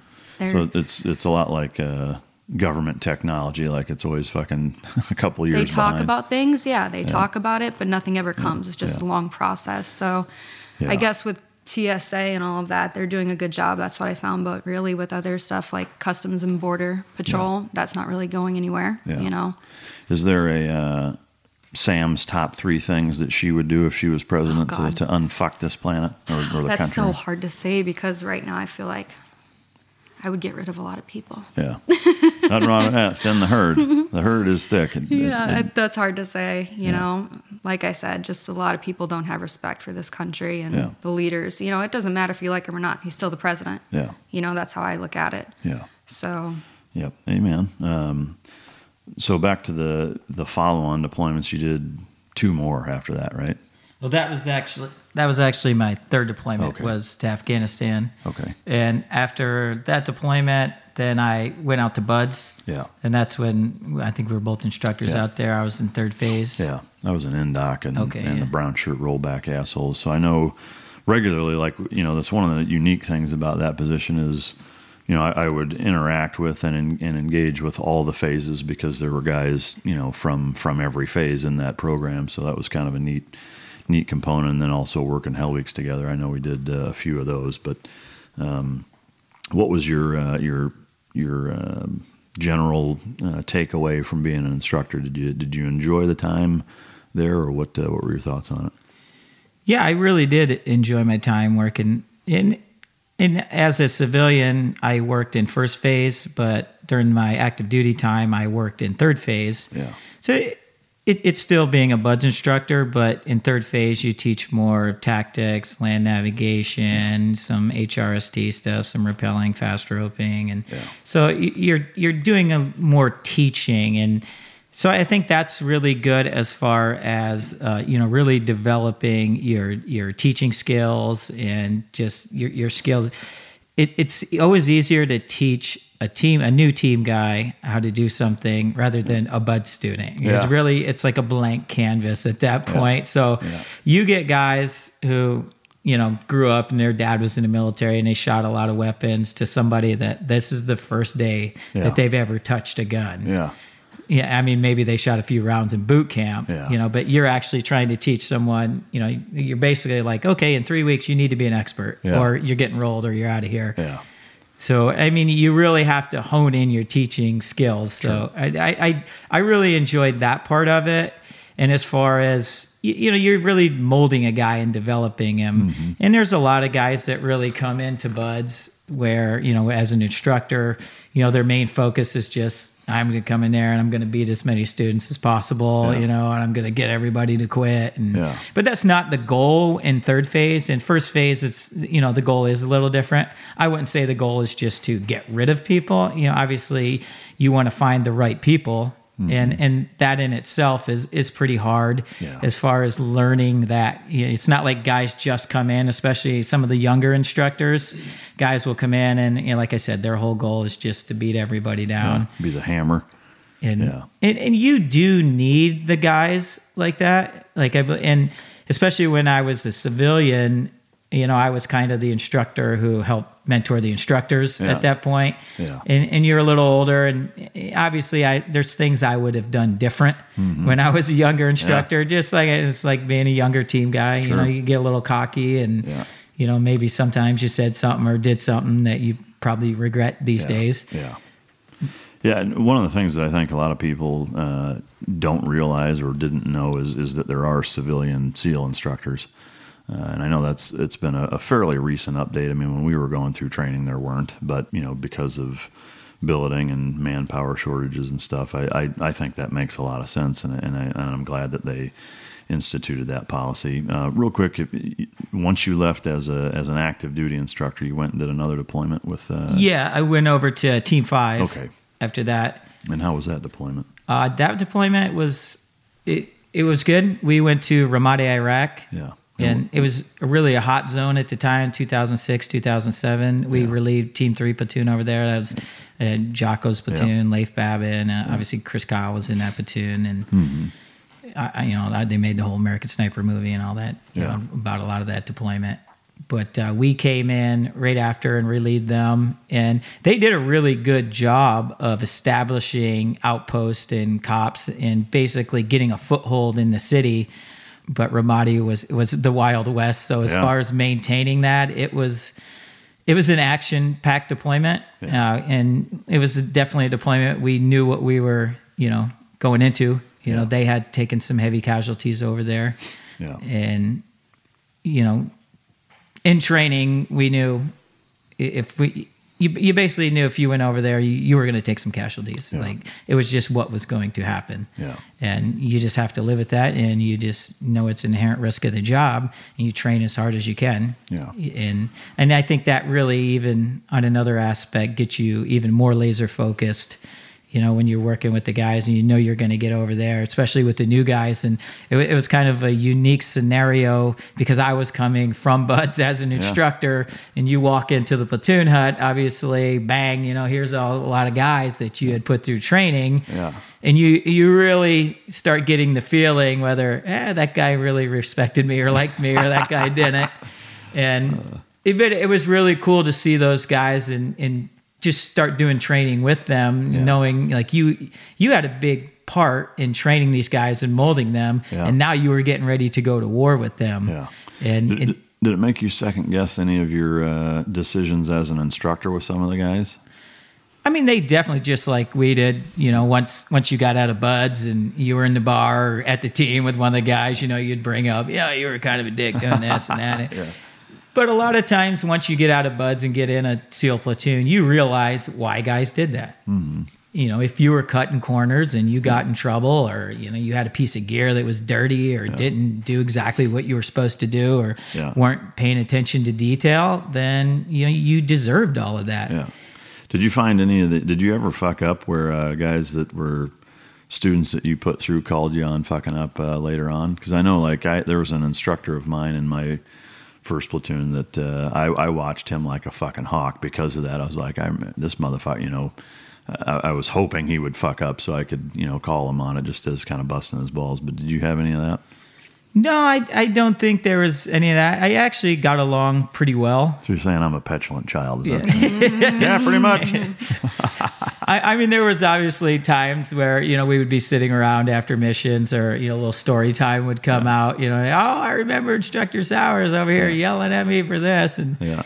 it wasn't even my UDT life vest. Yeah, and he didn't give a fuck, and he didn't believe me. he just beat me anyway. Yeah, yeah. No, I know it. Back to you, Sam. Dur- during your time in, were there elements of that uh, unit cohesiveness that were similar to? I mean, obviously, you've been around enough team guys now to, to, to know a lot of what the community is like. How how were your experiences in the military in terms of that camaraderie and, and brotherhood, sisterhood uh, type type of uh, aspect by comparison? I mean, with Marines, God, it doesn't matter when you served, what year, with who you served, your brothers, your sisters. Yeah. You know, it's automatic camaraderie. Wouldn't you agree? Like with Yeah, definitely, Marines, for sure. yeah, I mean, you've gone to our Marine Corps birthdays before and our balls. yeah, Yeah, the, the Marines definitely. It's like with the, with the Navy birthday. There, Yeah. there's not really Nobody gives a fuck. Yeah. big ball. Ours or- is huge. Yeah, the one, the one you thing I'll say, I It's think a- the Navy celebrates its birthday every day. Is, is why it's uh, when it actually rolls around, people are like, oh fuck, it's like nobody even knows when it is. Almost, you know, like nobody gives a shit. But yeah, like the Marine Corps ball and, and the birthday is fucking crazy. Yeah, you know, that's our one time. Not even our one time. I mean, There's Yeah. there's definitely you know the Marines. It, it- she's walking around and talking to you know a guy, and he'll be, "Oh, devil dog." You yeah, know, that's even- what I'm saying. Doesn't matter what generation Marine Yeah, you are. yeah. You know, there's that bond, instant bond. Yeah. You know, and people that I served with, you know, when I was, how would I say this? I guess people that I went to boot camp with, you're only there for three months, but it doesn't matter. Those are still my best friends, even closer friends than high school friends. Yeah. You know, we still keep in touch. Yeah. And Yeah. What, what about uh, in terms of your your time uh, in your job as an intelligence Mhm. specialist? Uh, are there relationships that you have there that have carried on? Like, yeah, same- same absolutely. kinda- There's a guy who just messaged me who's in Dallas now that I Oh, served yeah. with. Yeah, he Oh, was in Tel- cool. Yeah. Who is he? Who's this motherfucker? Yeah. Oh, he did, huh? Let me guess. He DM'd you on Instagram. Remember me? Oh, Christ. Remember me? Yeah. No, I don't remember you. No, we served together. Sure, we did. Yeah. Yeah. Oh, that's fucking great. But Um, yeah, it's there with yeah. Marines for sure. Yeah. Uh, speaking of, of the sliding into the DMs, with you being a former Marine and, and whatever, like, is that just ince- that's got to be incessant, right? Like with The DMs? yeah, military guys or like especially Marines, like, oh, you're a Marine, like, is it just fucking obnoxious or what? The DMs are just so funny, Yeah. you know, aren't they? Like, I'll pay you. I'll pay you. I'll, yeah, funny? he doesn't find Eh. them funny. No, I don't know if I'd say funny. like I'll pay you for a bottle of your piss, and it's Oh like, God. how much? All right, well, this is this is this is steering into another direction. But What- no, not just Marines or Yeah. military guys. That's the good you know, news. It's, not just yeah. military guys that are just- fucked up. It's a bunch of weirdos. Yeah. What's the know? weirdest fucking is is a bottle of piss the weirdest thing? That's one of them. Oh, Did you know about that, Mike? Yeah, No, you I'm just did. learning about. I mean, I knew about the toenail clippings and What the fuck? There's some weird shit, and we got we it got goes down in the DMs yeah, for we- sure. We, got to hear we got to hear some of them. I mean, she she definitely has some loyal followers. if you, you just go and look on the comments there, it, and Yeah. you'll get the same guys just Yeah. sending stuff, and then you'll have people that just send you know, DM after DM. Yeah, most people would get the hint. Like if somebody doesn't respond to you after Yeah. like five messages, Yeah. maybe They just keep maybe going. stop. You know? Not me. Like Not me. Yeah. You know what? I, I think we would be a really good match together. Yeah, you should since shit you- can that dirt bag you're with. Yeah, jackass seal you're Yeah. with. Get rid of that guy. Yeah. They're pretty funny. Is there? You a- can move out to Idaho in my cabin with me. I won't make you cut more than half the wood. Uh, you look like you have a strong back. Yeah. God damn. Uh, all right, so bottle of piss, toenail clippings. Any- Yeah. Anything else that's fucking crazy weird? I mean, wh- what was with the toenail clippings? What do they want? Just your toenail They just clippings? want my toenail clippings. that's, you should send them like dog like who dog thinks toenails. of that? You don't know? I, I figured I would just cut mine off. yeah, that's what I'm saying. Like when they bucks. ask for, yeah, totally. Yeah. Anything else other than bottle piss or toenail clipping? No, just they ask for nudes, so I'll like Google the nastiest buttholes or something I can find and send it to them. You know, Uh. like there you go. There's your Well, nudes. it's funny now though because she has like all these people pirating accounts. Yeah. So Oh, yeah. So now all our friends are sending messages. Hey, is this real? Yeah. Did you ask me to sign Did up you for ask a for private site? Like, Well, yes, yeah. that was me. Really? Yeah, no, You I mean. I, yeah, I mean, I, I am not getting asked for toenail clippings, but I, I've had because I do the online training. Like, I've had people be like, "Hey, this, th- you know, this fucking fake Instagram pro, Mhm. like, I don't, I don't think it's you, but they're asking for money." Like, I've had that happen a few times, and I'm just like, "Fuck me." My mom, she just called me and she's like, Why do you need an iTunes gift card? I'm like, What are you talking about? She's like, You just DM'd me on Instagram and asked for an iTunes gift card. What do you need? Are you in trouble? I'm like, If I was, why would I be asking for an iTunes gift card? Yeah, Like, on- think on about Instagram, it. no Sure way. enough, it was a fake account. I'm Yeah. like, You got to pay attention. Don't respond to them. Why you know? are you in Nigeria right now selling bicycles? what? It's like, Come on, Pam. Yeah. Pam, you call your mom Pam? Sometimes. Sometimes. You can only send cash and it Yeah, needs to be Yeah, FedEx yeah. overnight. Yeah.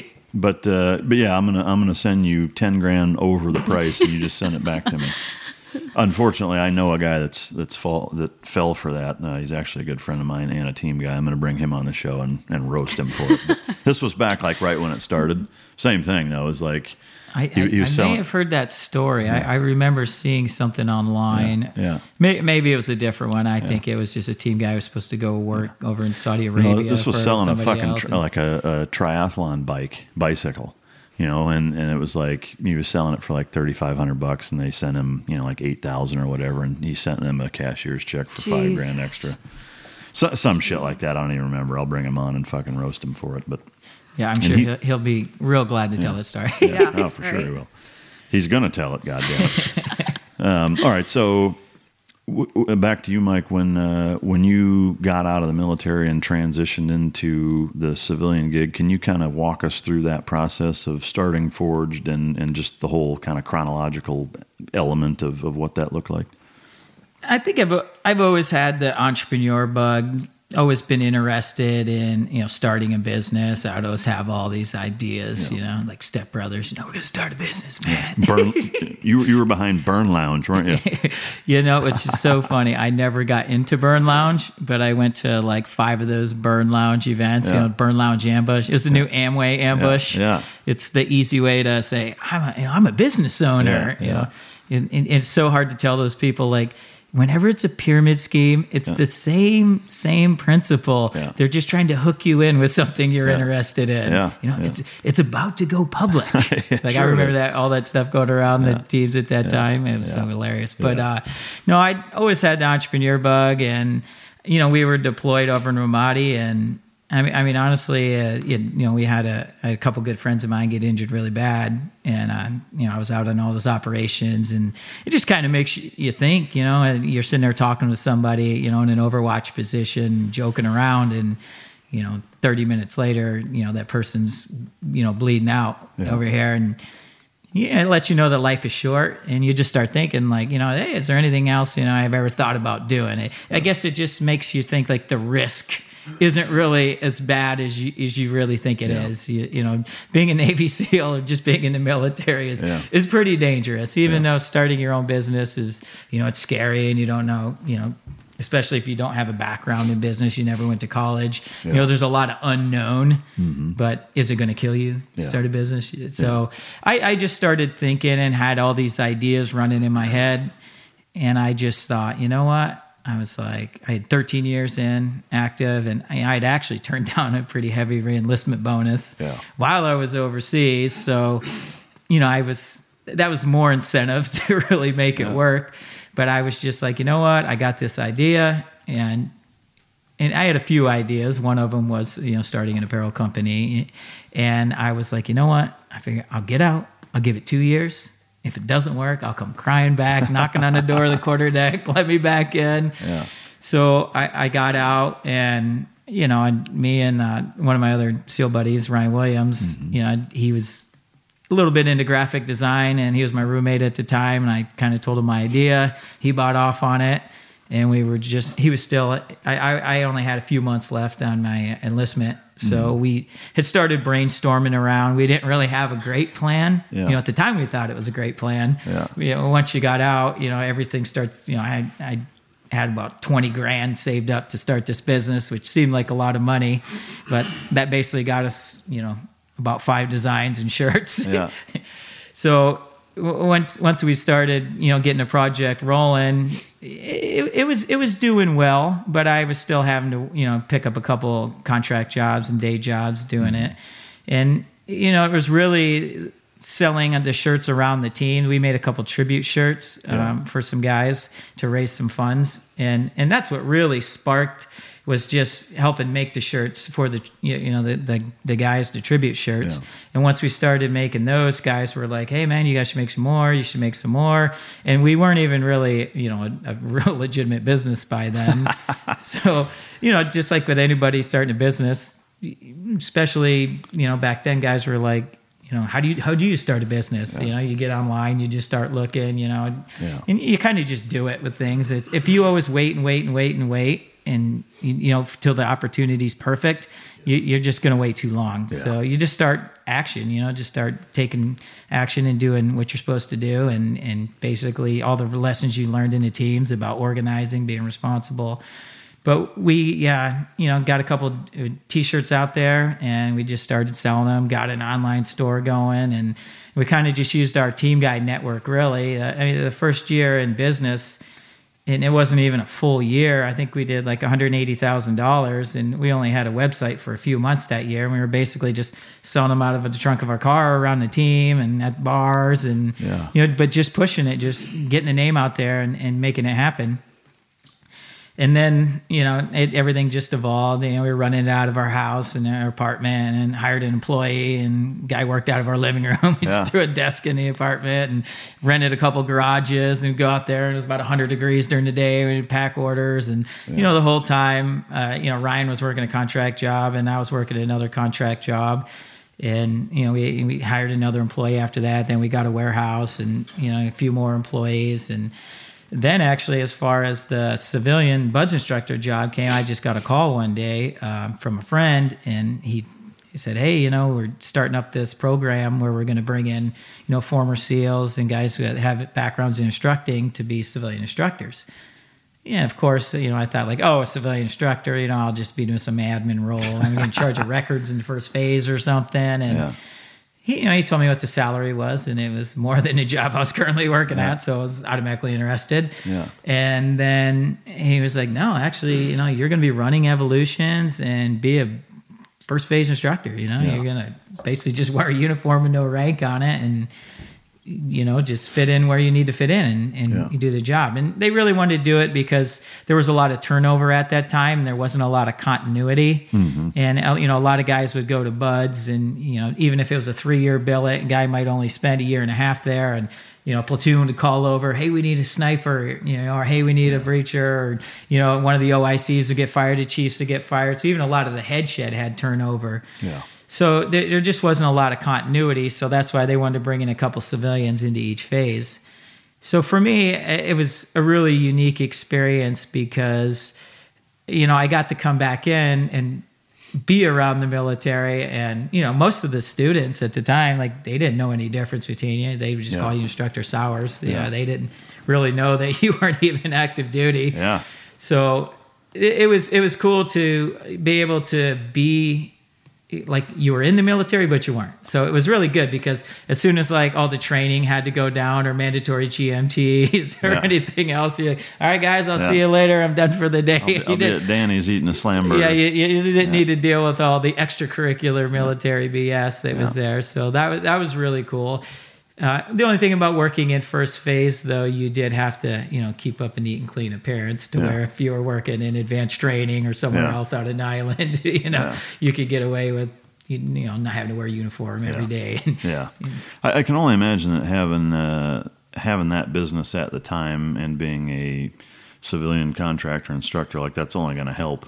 You know, I mean, a lot, I'm, I'm assuming a lot of students are like, "Oh, it's a team guy owned business. They're cool shirts." Like that had to help grow the brand. I would imagine, right?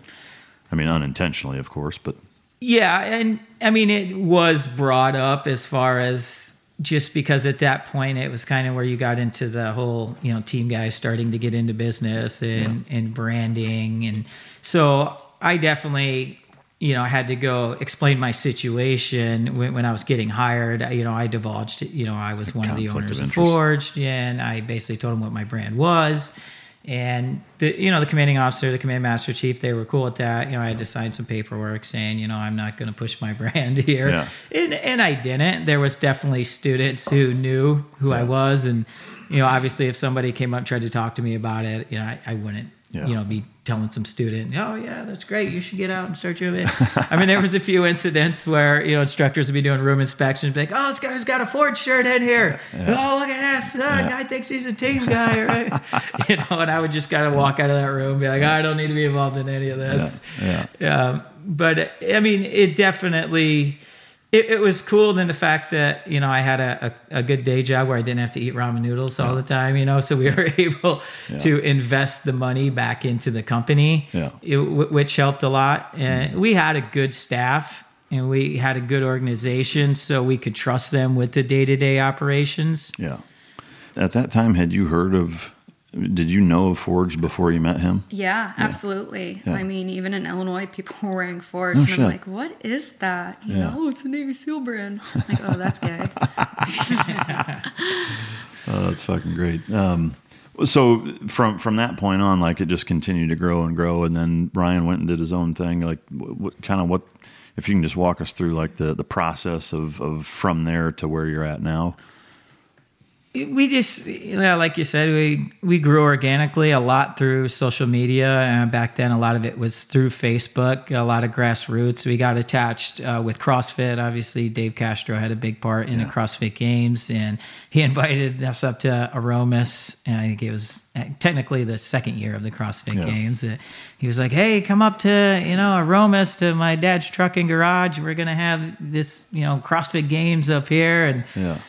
And we're like, well, it's like a seven hour drive, man. I don't know. So we rented a U-Haul and, and uh, me and Ryan drove up there. And I mean, we ended up, it was a great community. And we ended up selling damn near every single thing we went up there with. And we were Yeah. like, oh my God, I can't believe how much money we made. And, Yeah. and, and it wasn't just about selling the product and making money. It was actually like meeting good people. It was Yeah. just a good community. And CrossFit was a, a pretty small community at that time. And they kind of had that, that, you know, elite, you know, disciplined mentality that you have in the SEAL teams. Yeah. Yeah, so yeah, CrossFit was real new at the time, and which was kind of funny for us because remember you know, people back in like 2003 coming to the team like, "Hey, we'll certify you guys in CrossFit," Yeah. and we were like, "What do you mean? We're gonna like run around with kettlebells and sandbags? Like we already do that on deployment when we don't have a gym. Like Yeah. you know nobody's gonna pay to do that. You know." And Eddie, you know Eddie Lugo opened one of the first CrossFit gyms Yeah. in San Diego. And we're like, "You're gonna go broke." Yeah. Like nobody's gonna pay to do CrossFit. You don't have any equipment, you Yeah. know. And all of a sudden, just started taking off. Yeah. And so, being attached with the CrossFit community, and then also with the you know the SEAL teams, really were were two communities that had a strong following, a very loyal following, Yeah. and that helped us you know grow exponentially, very rapidly Yeah. through the ranks. And back then, there was really just a handful of patriotic military inspired brands. I mean, now there's a new one popping up every day. You know, I, I probably get five, you know, emails or texts, uh, not really text, but emails a day or DMs from people. Hey, I want to start a brand just like Forged. You know, Yeah. I, what, what should I do? Yeah. Go fuck yourself. That's what you should do. Yeah. What's one thing you can tell me? We'll work really hard and stuff. Yeah. But, but there wasn't really a lot of uh, patriotic military inspired brands at the time, and it, and it was kind of an untapped market. So, but once we got that following, it, it just started growing like wildfire. Yeah. But the, like now, it's just the hardest part. It's just staying relevant because there are so many other brands True.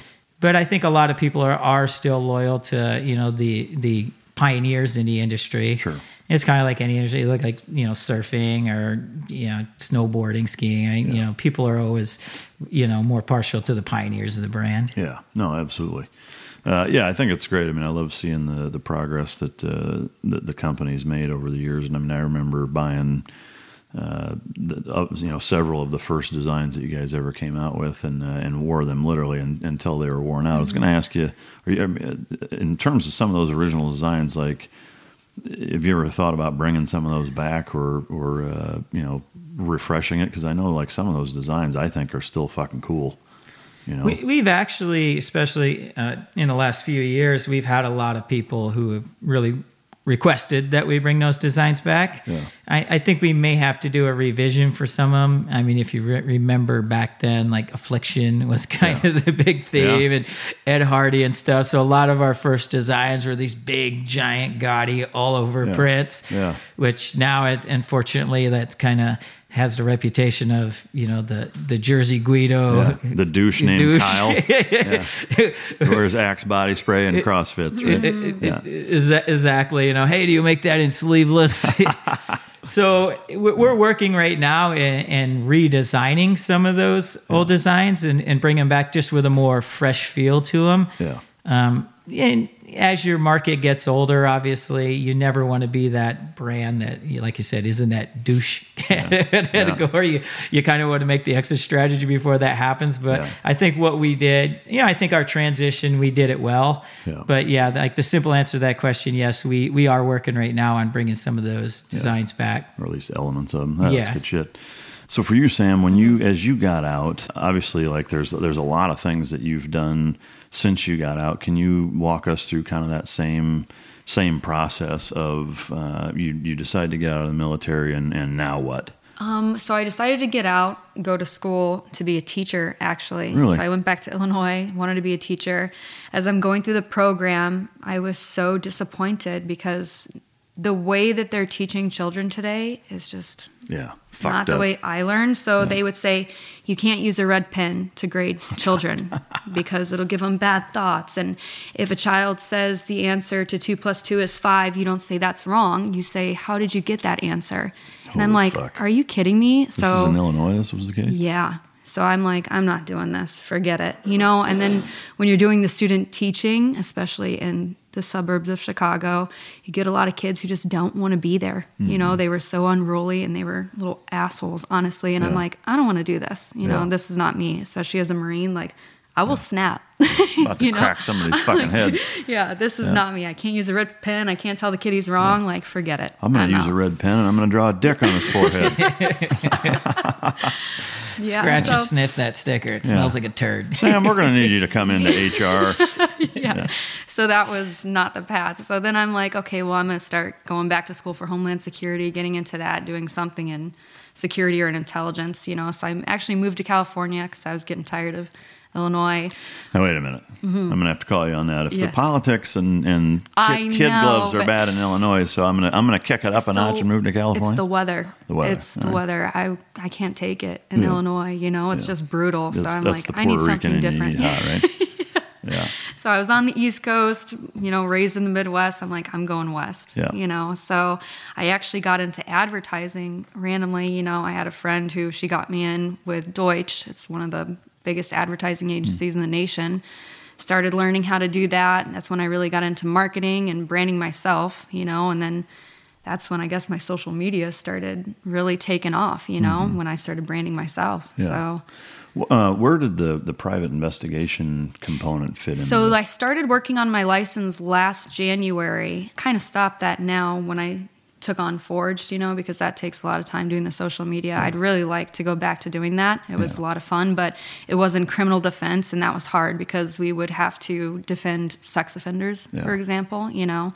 And so with some cases, you just knew they were innocent, like Yeah. guys that were falsely accused of rape. You just know when you're hearing about the incident and looking into it. But then there's other things with those sex offenders, you know, when you're reading about him touching his 15 year old son, you're like, Jesus Christ, you got to defend this guy. Yeah. So that was really hard. and you didn't you, know? didn't have the ability to opt out on that, like you're forced to do it.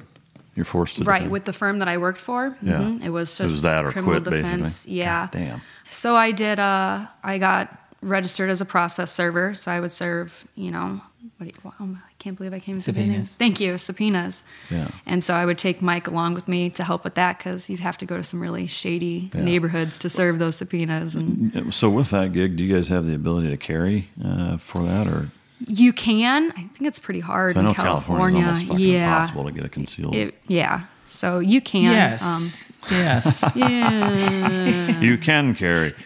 Yeah, you're rocking a fucking miniature fire extinguisher bear spray or what? Like, Yeah, pretty Yeah. much. I mean, when you're Dog serving like hunter. that, it's it's scary. So Yeah, in criminal defense, usually the subpoenas are in crackheads. not the best yeah, it's not La Jolla, right? Yeah. Yeah, like when, when it's like a crackhead on crackhead crime. Yeah. That was one Those of our first cases. One end- crackhead stabbed those another end up being the worst. Jesus. Is Yeah. everybody, you know, everybody involved Yeah. is just a crackhead. Yeah. So I'm like, Jesus. Did you guys have any uh, any like close calls or significant conflicts where you're getting into it with, with people or When I was serving subpoenas, Yeah. yeah, Yeah. absolutely. So there was one guy. He had a dog in his front yard. So if you don't want to be served, just have a dog. Like, because then I'm not going in Oh, your yard to serve you. there's fucking 30 of them here. So, So then Not to do- just any dog. Yeah, Jesus. a, a pit bull out there that's salivating out the mouth. It looks Yeah. like it hasn't been fed in about two days. So now I have to wait for this guy to come out. So now I'm on a stakeout. I'm waiting, you know, from 4 a.m. to whenever this guy decides to come out and just check his mail or something. Mm-hmm. So this guy finally comes out. I jump out of my car real quick and I'm like, hey, so and so. I say his name, you know, he looks back. Like, do I know you? I'm like, oh, I live down the street. I think I got some of your mail. He's like, okay. And I handed the subpoena. I'm like, hey, you know, here's a subpoena for this. That's not me. That's not me. I'm like, yes, it is, sir. You just said your name. You know, I'm not taking that. You can't do that. I'm like, okay, well, I'm going to leave it right here on your car. Nope, you can't do that. He grabs it, he throws it. I'm like, Jesus Christ. I'm like, okay, sir. Just took a picture of him. Have a good day. You can't do this. You can't do this. He's ripping it up. So, how, so uh, that makes me curious. How does that work in terms of, uh, from a legal aspect, like Mhm. in serving a subpoena uh, from a legal representation standpoint? Like you're allowed to do that? Yeah, Like, I can set it right in front of them if I want to. They don't have to accept it. but do you, do you have to verify that it's them? Yes. Yeah, Mhm. and you can basically do that however you want. However. No shit. Mhm. Yeah, your uh, your ex wife called and Yeah. uh, it's deliver a stripper day. And are you so and so? Fuck yeah, I am. Oh, good. Here you go. That's it. It, it works a lot better when you send a hot chick No, I over know. there. I- I don't Especially- doubt it. Especially most of these guys that were getting served subpoenas. Yeah, Yeah, you know. they, they look like they were living in their you know, mother's basement, Yeah. you know, until they were their 47 years old. Yeah. There's a rusty RV My lucky outside. day. so when they see some hot chick roll up, hey Stan, remember me? Yeah. Oh yeah, yeah, that's me, Stan Yeah. Kramer, right here. Yep. Before Sarah discovered ChumbaCasino.com, she enjoyed chamomile tea Come on, big jackpot. and being in PJs by six. Let's go. The new fun Sarah often thinks about the old boring Sarah Yes. and wonders if that Sarah ever really existed. Chumba Casino has over 100 casino style games. So join today and play for free for your chance to redeem some serious prizes. No purchase necessary. Void where prohibited by law. 18 plus. Terms and conditions apply. See website for details.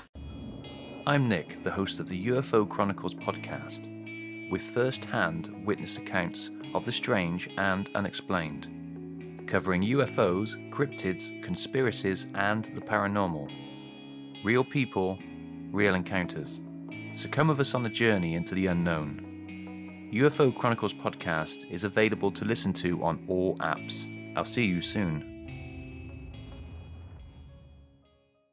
Uh, and it's funny to watch him turn. Like as soon as she hands him the papers, like, "Oh no, No, that's, that's not not me. me. I- That's I, not didn't me." meant, didn't mean to say that. No. Yep. Oh, did you say It's Dan hysteric- Kramer? yeah. No, no, that's not me. It's hysterical Oh, and they fuck. deny it. Nope, not me. Yeah. You got a giant picture on right beside it. No, I think this is Yeah. you. No, But yeah, my they can rip it up if they want. Doesn't matter. Yeah. You know. But at that point, legally, they're considered Mhm. served, Served. and it's okay. Yep. Yeah, that's fucking wild. Did you guys? Did you ever, eh, from a physical altercation standpoint? No, thank God. Yeah. You know, thank Yeah. God. No, no guns drawn on you or anything like Mm-mm. that. Uh, any any uh, dog situations other than that one? Like, did you ever have some gnarly dog come fucking? I mean, in? yeah, there were a few places, you know, especially in those ghettos that we went to when we were serving the crackheads, right? Oh, yeah. Like Every all of them- address every we went to person had there. a freaking pit bull. Yeah. So, So they didn't they didn't get served. Yeah, Not yeah. on that day. How how does that work in terms of uh, who hires you to do something like that? It's a private investigation firm. So- that and I, what happens is you work under that private investigator's license Yeah. uh, for your hours. You have to get so many hours. Mm-hmm. So, like with a master's degree, that counts for two, three thousand hours already. You Yeah. have to get, I think, 5,000, 6,000. Yeah. So, But you guys are hired by usually by the attorney. Oh yeah, if that's what you're asking, Yeah. I'm sorry. So yeah, an attorney will take us on for a case to investigate the case for them. Okay, But it's they- not only just attorneys. It could be like wives. We had Yeah. fidelity cases where Yeah. wives would say, "I think my husband's cheating. Can you see if he's going out to the bars and Yeah. things like that?" What does that process look like uh, in terms of how you how you conduct that? You're just staking out and fucking Mhm. following guys, and Yep. ever get rolled up doing that? No. No. It's always in a busy area, though. I imagine, right? When you're staking out, Yeah. I mean, it depends. Like, I mean, like here, like where the fuck you get? Like, there's nowhere to park within Oh, yeah, 800 see yards what- of yeah. your, you know. But like in terms of trying to blend in and all that, like what uh, can you can you give us a couple of examples of how you did it? And I'm not trying to give the guys a fucking heads know up here. now you're just- like gonna give away all my yeah. tips. You don't have to get too in depth. Just I'm, I'm just curious, like what, uh, Eh, like you see a lot of shit in the movies, but I've never I've never talked to a private investigator before. I'm curious, like how that how that works. Well, for example, like my boss, she would just go to the bars and start talking to them if she had to, you know, get information for them. Yeah. So they'd buy drinks, she'd talk, you know. Yeah. She was Sneak- good. sneaky She was, fucking re- she was real good. She Yeah. had all the. Yeah, most guys that are you know already that shady, Yeah. they, they weren't really that good about hiding anything. Or you the know, workers' comp guys, she would go stake out at their gyms and watch them as they're working out and Yeah. talk to them and flirt Yeah. with them. Ooh, you how know, much and you they're like, bench? look at how Yeah. much I can. Yeah. Yeah, totally. And it's like they've got these workers' comps claims, and it's like, dude, you're busted. Watch me back squat 450 here. You know, the guy screaming and yelling in the gym. Ah, ah, hey, get this on YouTube so I can show everybody. Mm-hmm. That's a fucking trip. so w- were uh, were there a lot of workman's comp claims that you guys would? Not so much that I dealt with while Yeah. I worked for. I did more like um, the criminal defense. Yeah, You know, the sex offenders, and yeah, yeah. That's some interesting shit. I, Yeah, you it know, was- again, it's something like it was neat. you know to, to having never met you, just you know to see your profile on social media and knowing some of these things. It's like it's, it's a surprise. You know, it's pretty. You don't wild. advertise that part It's too pretty, much. it's pretty wild. you know? Yeah, yeah. No, that's cool shit. All right, so from there, how did it? what- You started branding yourself, and you've been Mm-hmm. doing some of the uh, PI work. Um, how has that transitioned into um, a lot of the different campaigns? Because I, I know you're you're like an affiliate or a brand ambassador. Yeah, so I'm a, a brand ambassador for a few companies. I mean, Strike Force, Warrior Flask, Curves and Combat Boots, um, Ammo Inc. So we got an ammo sponsor. Yeah, Awesome. nice. Uh, Full Conceal, you know, the foldable Glocks. Yeah. And so a lot of a lot of sponsorships, which is awesome. You know, we get to go a lot of places and travel, and some of the companies are just amazing to work with. Like Warrior Flask, they give me flasks every month to just donate to law enforcement officers and military. So for us, we love going to police departments and handing this stuff out and saying thank you. You know, Yeah. we have the utmost respect for you guys. It's Yeah, we do I that mean, a lot. To me, the, the one of the neat things about your guys' relationship, both personally and professionally, is that kind of synergy and parallel, like Mm-hmm. between Forge, the brand, and, and the different you know brands that you're an ambassador for, and, and they just they all kind of kind of work together in, in a good way. I mean, that's that's got to be mutually beneficial. I'm assuming, Oh, right? yeah. Yeah, I it's mean- it's great to be able to give back. Obviously, you know, being in the military and where we come from, and you know, having uh, you know a relationship with police officers and first Yeah. responders, and it, it just feels good to give back to people that Yeah. you know get, put so much out there for the people. Yeah. Yeah, no, I, I agree. I, I I follow you guys fairly close, and uh, and it, I love to see like it seems like every every few days you guys are with some other department and We really try to. and I giving mean, them giving them stuff, and I, I think it's it's fantastic. Um, where where do you guys see yourself business wise as far as that goes, moving moving into the future, if you will?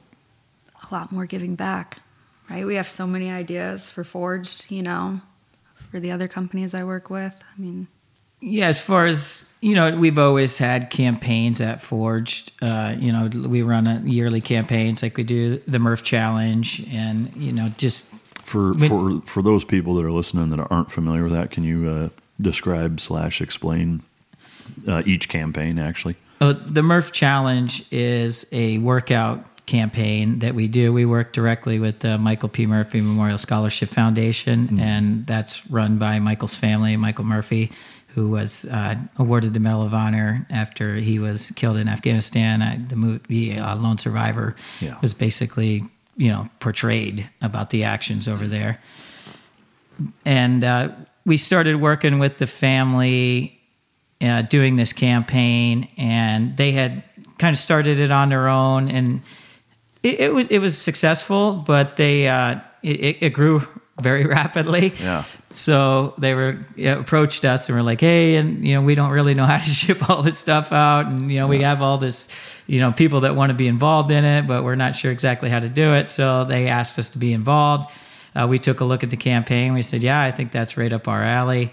Uh, so we work directly with the family, just growing it, you know, over the last eight years, just growing the campaign, and it, it's really evolved into, um, you know, a, a worldwide campaign, and you, gyms can get involved in it. You can become an official host, and I- it usually kicks off on April first, and it culminates on Memorial Day.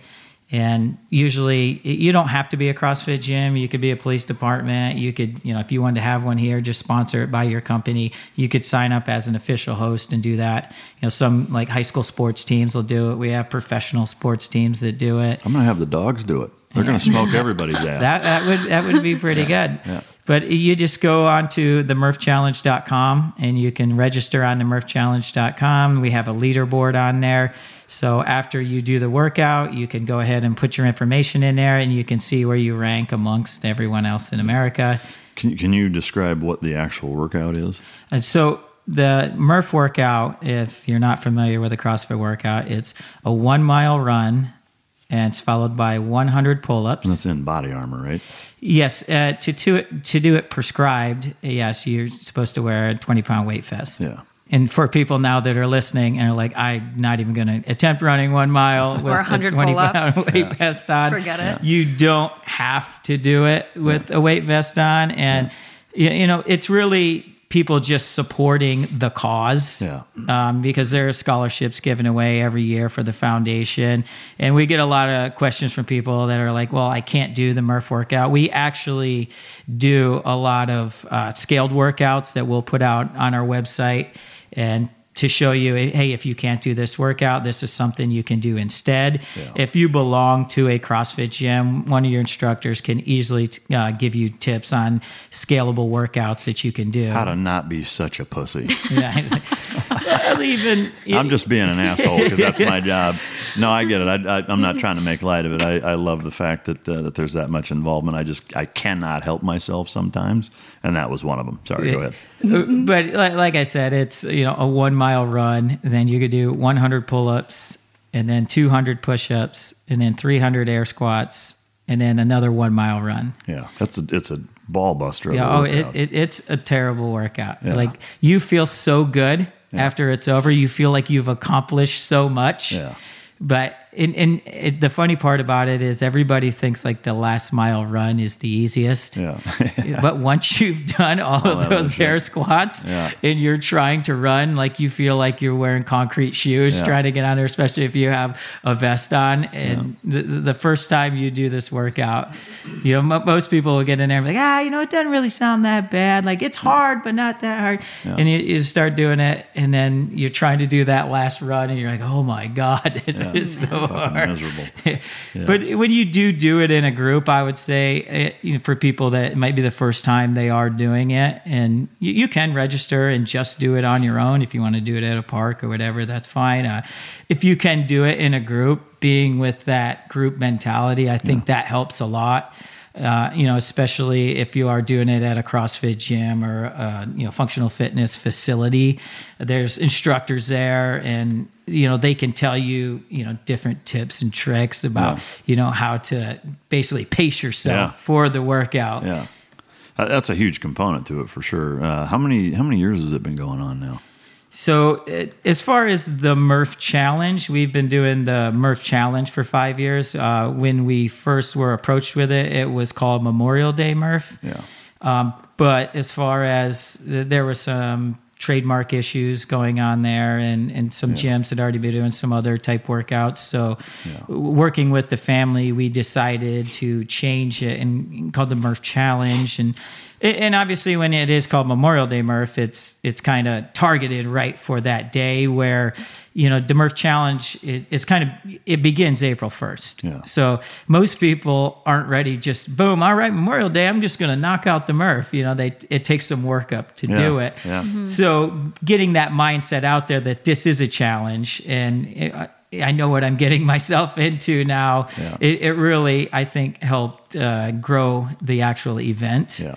And it really uh, brings a lot more people on now where you know you can challenge somebody to do it Yeah.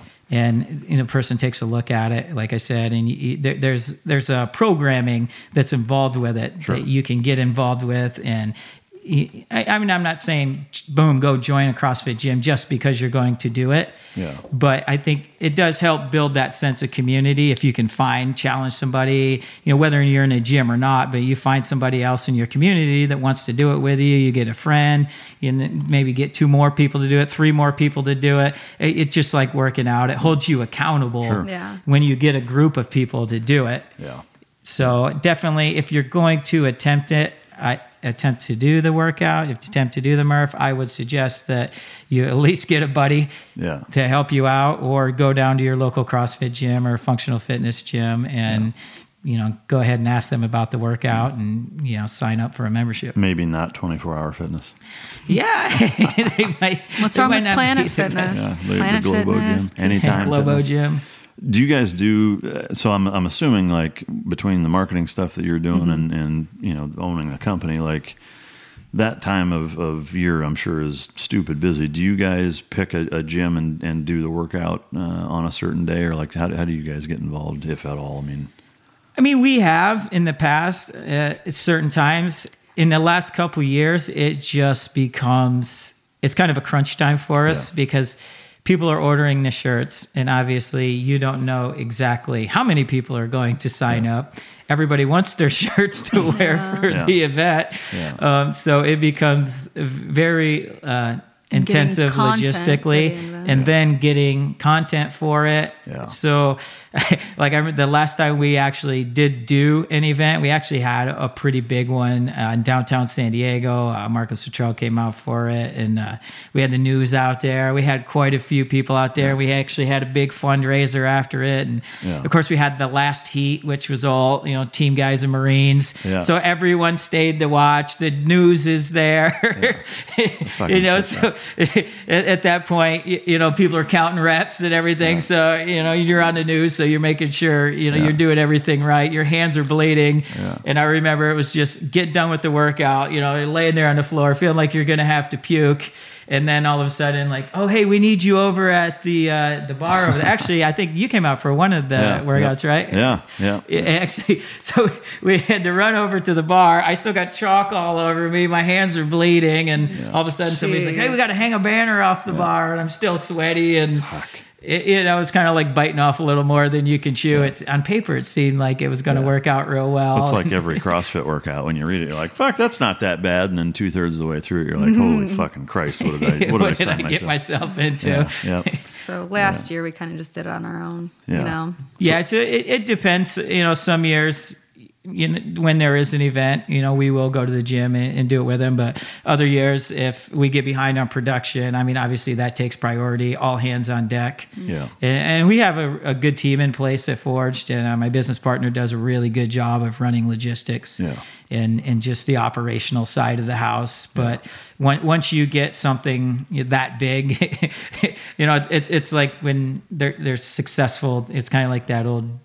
Uh, you know that commercials where people start a business and you're looking at it and you're like, wow, can't wait till we get one sale, and then it starts spinning Yeah. and you're like, oh no, how are we going to get all these orders out? Yeah. Eh, And like I said, obviously it's it's about staying on top of it. The, the worst thing you can do is produce too much inventory Yeah. Because now at the end of the year you're trying to sell that inventory that has a date on it. Yeah. Uh, you know, so that's a, a loss. So you don't want to print up too much inventory, but you also want to print up enough inventory that you can get it out in time. So it's just it's a real crucial numbers game that you got to play. Yeah. I suppose right now is pretty pretty tight leading up to April 1st for you guys right now, right? Yeah. Yeah, gotta yeah, it actually get it the is. Shirt design, start getting content, you Yeah. know, with the shirt to put out. Yeah. That's the biggest thing. Do you so with you having an integral part in doing marketing, a lot of social media stuff, Mhm. um, and being in a relationship? I'm curious, just out of my own curiosity, like, d- does that affect you guys personally? Some like, does are there Do we times? argue? Well, I mean, I, I, I know you. Uh, yeah, I mean, I know you guys fuck with each other. That you get into it sometimes, but Mm-hmm. like, I, I can imagine dating somebody, you know, and you you work together, especially in, in a capacity where you're the business owner. You know, like, is there ever pissing contests? Like, or you're afraid to say you fucked this up, or I, I would have rather you Oh, done it this way. never afraid to say Yeah. if I Right. fuck something Yeah. up. Mike, In fact, no. I look for it. I, can, can, like, I'm curious to get your your take on it since he's been running his mouth here for about ten minutes. Uh, I'm just fucking with you. Um, not really. The uh, you know, what is it like working for your boyfriend? Yeah, you know, right? everyone thinks it's going to be I think it would suck. so great to work with your terrible. significant other. You know, I thought so too. Because before I just did my own thing, you know, with the private investigation stuff, advertising. And then I just came on in January because they're like, you do a really good job with social media, you know, and I could help with that and get content. And it is, it's hard sometimes, you know, we, sometimes we have different ideas of what needs to be posted or what we should be putting out. Or I'm like, maybe we should do a sale for this day. And he's like, well, here's why you can't. Because, I mean, he's been in business a lot longer than I have. Yeah. You know, there's other things I don't know. Yeah, But and he he makes sure to let you know you don't know. them. yeah. Oh, yeah. No, she she does she does a great job creating the content. But with that, there's a lot of things he doesn't know about social media. You know, I'm like, we should be doing giveaways to get people, you know, more involved. What? and more Free shit. Fuck you. Engagement. you know, What are you like talking these about? Fuck, you're gonna stickers. pay I'm for like, it. we should be giving out stickers to people and this and that, you know? I paid for that Yeah. fucker. You're going to pay for it. No one's gonna buy the cow if you give away the milk Yeah, for free. So Yeah. just things like that, you know. We're we're learning from each other. But but yeah, definitely brainstorming ideas, and I, I think one of the biggest fallacies with social media is people think it's because once you post something, it doesn't seem you know to the person observing it that oh that you know they probably just thought of that you know it took five minutes to put up there, but I mean especially with there's so many social medias now, and, and it's like you know yeah, we run, you're doing the you get- LinkedIn, the Twitter, the uh, Facebook, you know, Instagram. And who knew that LinkedIn was a social media? I did not know that really. and now. I'm learning that, oh my God, people are using this as a social media tool to promote things. and, And- it, and it's not just like it, it's just for Forge, you know, for the separate campaigns we have, like for the Murph yeah, Challenge. so because they I have run the their Murph own, Challenge account too. So that's totally separate. And Yeah. and, and, and just you know other, other things that we have going on and manage it. And then the Our next thing you know, you're like, I'm managing eight social media accounts, so Yeah. I have to post on eight social and media it's getting accounts. the content to have something to post every day is so hard, Yeah. you know, Yeah. because you don't want to just post T-shirts every day. Yeah, it, it is tricky, and, and you know, I, I know even as a, uh, you know, uh, the gentleman sitting here running the show does all of my so- social media stuff. So uh, for those of you listening, when you send me a message or see a comment, it's I'm gonna I'm gonna level with you here. It's usually not me. Sometimes it is. You just never know. It's flip of a fucking coin. But my point is, is that similarly, like there's a lot of things that I admittedly uh, don't know, but I, I do know how much goes into it, um, and and also you know being more on the back end or or you know as as more of an afterthought or or you know not a main contributor in terms of the ideas and content and what have you. I know enough about it to be a dangerous but b you know it changes kind of my outlook as a user of social media or Mhm. as as an observer I guess. And and I know you know the more profiles there are the more companies that are using it uh, that's one of those things that I mean that shit evolves almost day to day you know It and, and, it, and it's hard. I mean you know the more people you follow like as you're streaming through your timeline or whatever it's like it, it makes sense as to why certain things work and don't work Mhm. and whatever. I know what catches my attention. I know what irritates me.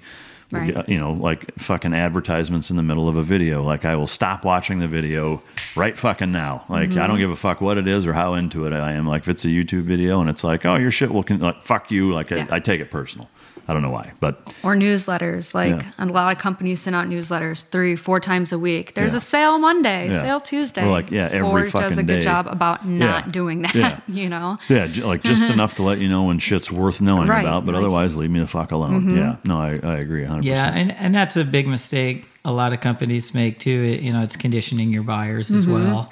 You know, it's like you sign up for certain email blast or you see on social media and a company is like 40% off, 50% off, 40% off, 50 Yeah. Like every other day you're having a sale. So why am I gonna buy it when it's know, full price? Yeah. You know, it's a, it's like when you look at a company like Apple. If Apple has like a five percent off sale, Yeah. you know people are going nuts. They're Yeah. going crazy Right. Yeah, 'cause they never do. Right. because they never do. And Yeah. So just basically feeling out your audience like that, you know, and obviously that's when you look at your product and you're like, well, how much is your product actually worth? You Mhm. know, Yeah. how much are people actually paying for your product? Sure. You know, Yeah. Yep. No, I uh, I get it 100. percent um, So back to you know, in terms of you guys working Mhm. collectively, what uh, what other projects uh, in, in terms of the campaigns do you guys? Uh, obviously, we talked about the Murph one. What are the other Mhm. ones that you guys do? Right now, we're doing a, a campaign for Eddie Gallagher. It's the Free Eddie campaign. Uh, he's a Navy SEAL chief. If you haven't heard, he is actually right now in pretrial confinement for killing a s- allegedly accused of killing an ISIS fighter, which is absurd Yeah. to even Mhm. think about. But if you go to justiceforeddie.com, you can look under there and they have all of the information. You can get caught up on it and support the cause. Uh, Eddie was a, a good friend of mine. He was a teammate, and he's probably one of the most loyal and humble SEALs that you'll ever meet in your entire life. Yeah. And he's a good man. And I, you know, part of Forge when we started Forge was just being able to help and give back, especially to our brothers Yeah. and guys that we were close to. And I figure if I can do something to help out my brother and Mhm. give him the best chance of you know prevailing and getting justice, then I'm going to do that. I'm going to take a stand and do that. Yeah, and his family, his wife's doing an outstanding job. Yeah. Andrea Gallagher, oh my God, I feel like she dedicates 100% of her day every Yeah. day to Yeah. Eddie, you Yeah. know, and getting the word out there and getting help. And Yeah. Yeah. it's just Also his amazing. Sean, and too. his brother Sean Gallagher, both of them are incredible. And they're on Fox News, you Yeah. know. Yeah, but it's- sad the position he's in. I mean, to be in solitary confinement, you know, since September. Yeah, it's a fucking tragedy. And initially, his trial date was supposed to be in February. Now it's pushed. I mean, this happens all the time where trial dates get pushed. And when you don't have bail, you're sitting there. Yeah. You're sitting there until your trial date. So it'll be nine months before. Yeah. I, I, I, that's one thing I don't understand. I mean, I know the military justice system is a little different. Mhm. I don't understand why he uh, is in confinement right now during it. Like, I, you know, I, I don't get that. But I mean, like, was he a fucking flight risk? You know? I guess there is no bail, right? For- Yeah, with, with the UCMJ, from what I understand and, and from what I've been told, it, it's up to the command. Yeah. Basically, to make that judgment. Mm. And I mean, I'm sure there's other people who weigh in on that. And yeah, just what I guess you could say flight risk, or they think he's a danger. Yeah. But Yeah, that's fucking absurd. Mhm. Um, where, where can people go to, to support that again? it's justiceforeddie.com. Okay. Good shit. So uh, if you're listening, after you get done choking yourself, you go ahead and go there. What uh, what are do you have other campaigns? Are you guys still doing the legend uh, stuff? We we are yeah we we still are doing the legend campaign. It, it's an ongoing campaign that we're doing. Um, a, a lot of the campaigns that we do are just sporadic, where a tragedy happens. Uh, you know, we we had one for a fallen officer in San Diego, JD de Guzman, Yeah. and, and who was killed in a line of duty in a random traffic stop, and also his uh, partner was also shot, and luckily he had a full recovery Yeah. but uh, JD was lost, and we ended up raising uh, over seventy-two thousand dollars for his family. Oh, awesome! Uh, but that's uh, the thing with Forged is us being we have such a good team put together that we're able to react quickly to certain situations. Mhm. And we've had campaigns in the past where you know we've donated money for natural disasters and you know fallen service members and first responders. And and obviously you know like I said we have you know campaigns like the Murph Challenge that are planned annual campaigns, but a lot of our other campaigns are you know just like our Free Eddie campaign are just reacting to you know tragedies and things that happen. Yeah. I'm Nick, the host of the UFO Chronicles podcast, with first hand witnessed accounts of the strange and unexplained, covering UFOs, cryptids, conspiracies, and the paranormal. Real people, real encounters. So come with us on the journey into the unknown. UFO Chronicles podcast is available to listen to on all apps. I'll see you soon. Yeah, I know. Uh, you know, it's been it's been several years now, but uh, you know, the Warrior Dog Foundation uh, had uh, had you guys design have a couple different designs, and you guys were making shirts uh, for for our group for for a while, and it, it you know, you guys were were fantastic about it. I, mean, my hats off to. Uh, to you guys as a as a company and you as the owner to uh, to do the the job that you do giving back because a lot of a lot of companies I think like to give that impression you Yeah. know uh, and and you know it's almost like the Sean Penn down in fucking Guatemala or whatever like making sure there's a picture of him like helping Mhm. some old lady out of a puddle or whatever you know and I, I think you guys do a, a fantastic job of of actually it's it's uh, out of balance the other way and that you guys do a better job at actually doing it than you do representing the fact that you do it so uh, you know, my my thanks to you guys for not just the the help you did with Warrior Dog, but for for all the campaigns. I think it's fucking awesome. Well, I appreciate that, brother. Yeah, absolutely. The one thing I am going to bust your balls about, though, is that uh, I don't know if you you recall. It I don't know if you were busy at the time or whatever, but there was uh, the closing or the opening bell rather on uh, the New York Stock Exchange is actually. So I'm in a suit and I've got I've got the the forged hat hat on and, and wore it on there, and I was uh, I was a little butthurt at the at the lack of response for me wearing the hat on uh, on the opening bell, but. Uh, but anyway, I was happy to happy to rep the brand either way, and I did manage to throw in the the fucking circle game, which a lot of people didn't catch. Uh, I don't know of any other asshole that's uh, opened the bell and, and thrown up the fucking circle game sign while he was doing it. But, and, and I was wearing your guys' hat, so you're welcome to embarrass you on that front. But, Well, I, I will take the hit on that, yeah, and but- I will thank you for wearing that on the 60 Minutes episode. Yeah. That was great. yeah, no, I know. uh, I, I I love the fucking you know how many people like it- where the fuck did you get that hat and uh, and whatever. But uh, I mean, you definitely are always repping a hat, and I guess you got one by me. yeah, yep, absolutely. I, I, I can't let that go unnoticed. Hence the reason I wasn't around. Hence That's the why reason that I hired. Sam. to Yeah. run I wasn't. Yeah.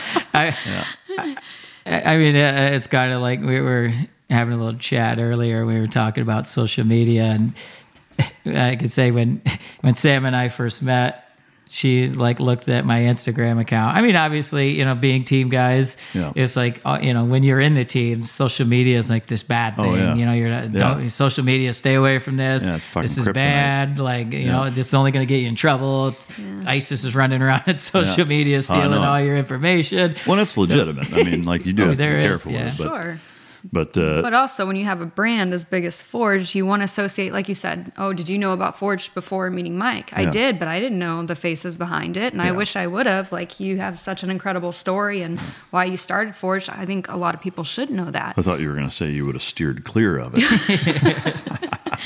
Wish I'd have known what I was getting myself Yeah, into. No kidding. But But yeah, mm. I wish more people did know that. And that's Yeah. why I kind of took over his social media first. And I said, people Yeah. need to know your story and what you've done. And I mean, his military Yeah. record, it's incredible. Yeah. You know, mine's nothing compared to what you've done.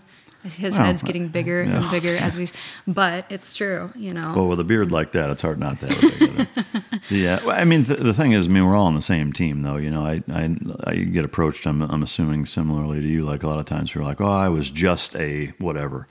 You know, to me, it's like it's you know, it's that team mentality of everybody plays a role, and, Mm-hmm. and you know, the the guys at the even you know sharper tip of the spear than you or I ever were wouldn't be able to do what they do without the thousands and I mean hundreds of thousands of people doing all of the other things, you know. And so, you know, while it's a humble approach, I think uh, you know, uh, again, like we're all on the same team and it's a it's a group effort, you know. But love what everything that you're doing. Um, any other any other uh, components to the, the Forge campaigns that are coming up? Is there anything else that you have going on that you want to mention?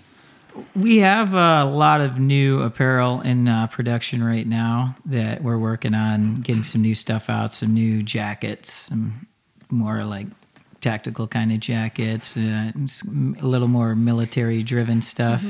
And like you said, we're going to be redoing some of our old designs, bringing those back. Yeah. But uh, you know, just sticking with what works. Yeah. Basically, you know, we've.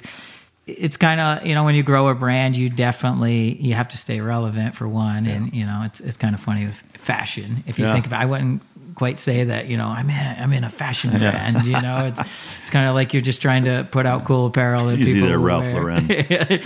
You know, I'm not you know looking to make something crazy, but you also you do have to stay relevant. You Yeah. have to give your audience what they want. Yeah. You know, so I, I mean, Forge is 12 years in business right now. No shit. That's Yeah. crazy. Fucking twelve years, mm-hmm. damn. And, and so it, it's you know we we've got some years under our belt. There's a lot of lessons learned. Definitely, Yeah. you know, did some things right, made a lot of mistakes, Yeah. uh, but luckily none of those mistakes were too costly. Yeah. But yeah, it's definitely just you know finding out what's new on the horizon and and Yeah. you know searching for you know new apparel and, and what what's the next thing that's out there that's hot and cool and Yeah. Is is there anything other than jackets? I mean, like as far as right now, on top of t-shirts, hats, uh, stickers. I know at, at a point you guys were doing like uh, the board shorts style Yeah. workout shorts. Uh, what other products are, are on the on the horizon other than jackets, if anything? Well, definitely for all you listeners out there, the WOD shorts will be back in Yeah. stock very, very Yeah. soon. Yeah, those are a hit. Huh? yeah. Yeah, Those are awesome. yeah. Uh, we we had a little bump in our supply chain with them, so uh, we've got that fixed. Yeah. Uh, yeah, board shorts and WOD shorts. We sell a ton of those. Uh, they will be coming back in stock here very soon. So, if you want to be the first person to actually know when they are back in stock, you can go to forged.com and sign up for our newsletter, and you will be the very first person to know. Yeah. Because they will sell out fast. Yeah. They sell out fast every Yeah. single time. Yeah. Any uh, anything other than the board shorts and jackets? Any any new pieces of gear that you haven't? We're we're, we're always looking at new things, and, and we have we've done watches in the past, uh, sunglasses, uh, mainly collaborating with some other companies. So we're always looking at different companies, doing some collaborations with them, especially a lot of the veteran-owned companies out there. Um, we do have some right now that we're working with, but nothing that's uh, in stone yet. Nothing Yeah. that I'd Yeah, want wanna release. basically you. And it wouldn't be a surprise when Yeah. I know it. I know it. Well, good shit. Uh, Miss Sam, on your end, uh, I know you got a lot of the brand ambassador stuff and uh, and affiliate type Mhm. type relationships. What uh, what do you have going on and coming up in the future that you want to let people know about? Um, definitely with Warrior Flasks. So for everyone that's purchased, we always donate one to military or first responder. That's a cool fucking program. It is so neat, and that's why I love working with them. I've been working with them since last year. Yeah. And they're so good about making sure they give me flasks to make sure I get out to military and first responders so I can Yeah. do it personally, you know, face to face and thank them for their service. Yeah. You know, Curves and Combat Boots, great company as well, veteran owned. Um, Can you can you tell us about what what that company is like? What, uh, what so it's about? it's mainly leggings, athletic. you have my attention. Like, they have the little You booty scrunch. that. Yeah. Well, so- curve. I mean, curves. Curve, hey, what? So um, it's all their ambassadors are veterans. It's Yeah. great. You know, they're veteran owned, um, military wife and husband, and it's yeah, it's basically leggings. They're comfortable. They've got the pockets on them. That's what they're known for. Yeah. Uh, great company. They just did actually a red line and blue line set Oh, as nice. well, and That's they'll be cool. donating a portion of the proceeds to law enforcement and first responders. Oh, that's great. Um, Strike Force Energy, obviously. Sean Matson, Navy SEAL. That's Yeah. a great company. We love them. Uh, before we get into that on Mhm. the on the curves and combat boots thing, are, I know you guys do a lot of shoots. Are there like calendars and shit like that with it, or is it just promotional stuff? So that's more just promotional Okay. for them. Same thing with Warrior Flask. The shoots that I do are kind of more on the side, right? For like weapons companies. And on that note, it's so funny.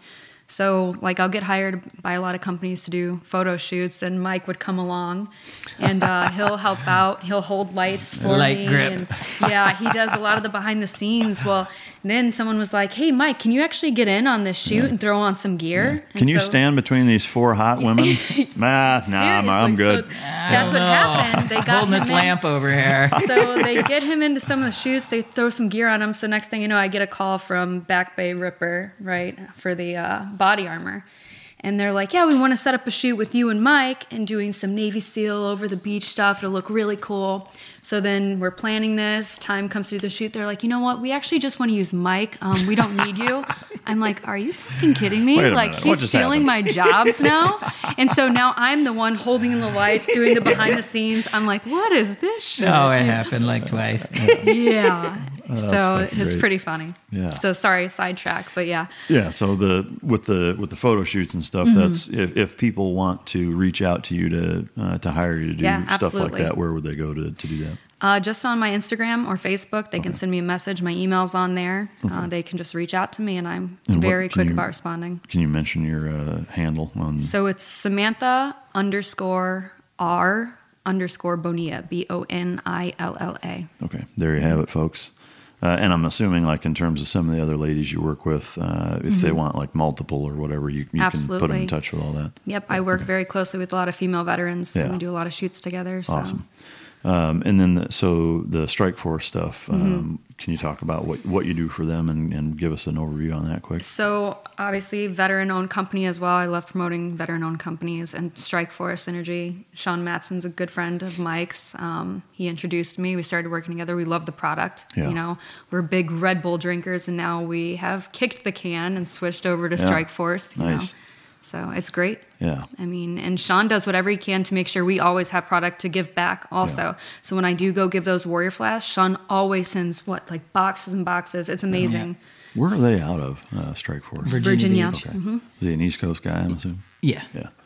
and it's uh, it's great for you, know, you you're backpacking, doing a lot of traveling. Yeah, for our adventures, Yeah. like it's perfect. It, it, it's like you know when you're on deployment and Oh, yeah. you try to bring like Red Bulls or Rip Its with you. Yeah, and yeah. You can only fit so many in your pouch. Yeah. Yeah. But you you know you put Strike Force in there, you could fit a hundred of them Yeah. in your you know, Yeah. M4 pouch. yeah. Oh, it's fucking great. Yeah, Sean Yeah. and his team, they're just good dudes. Like Yeah. they'll send us, what do you need? What do you need? You're visiting this department? How many people? You know, we'll send you whatever you need. So Oh, that's that's Mm-hmm.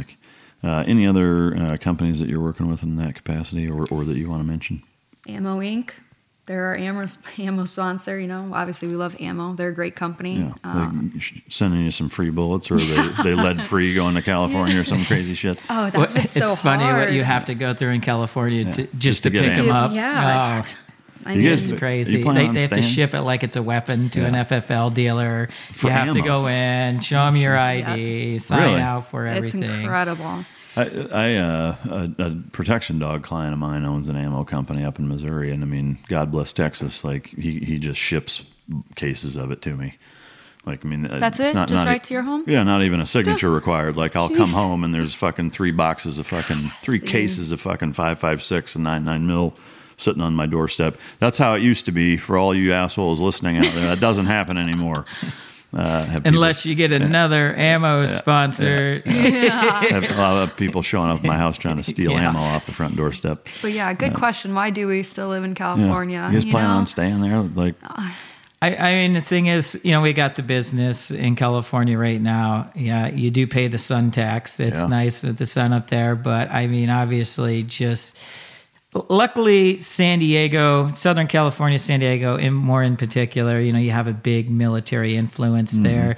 You you're not so affected by you know the far left there.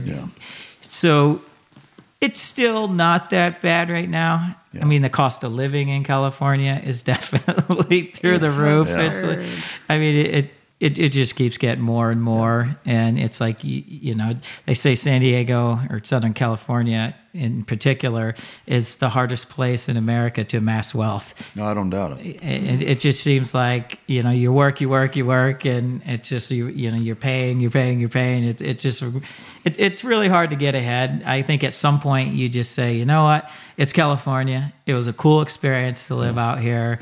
You know, I I, I really liked it. You know, it was fun, but you know, I, I want to I want to go somewhere where my, my money actually I get what I pay for. You know what I mean? Yeah. It's, it's like wow, you know, you can buy a five hundred thousand dollar house and it's not a one bedroom apartment. Yeah.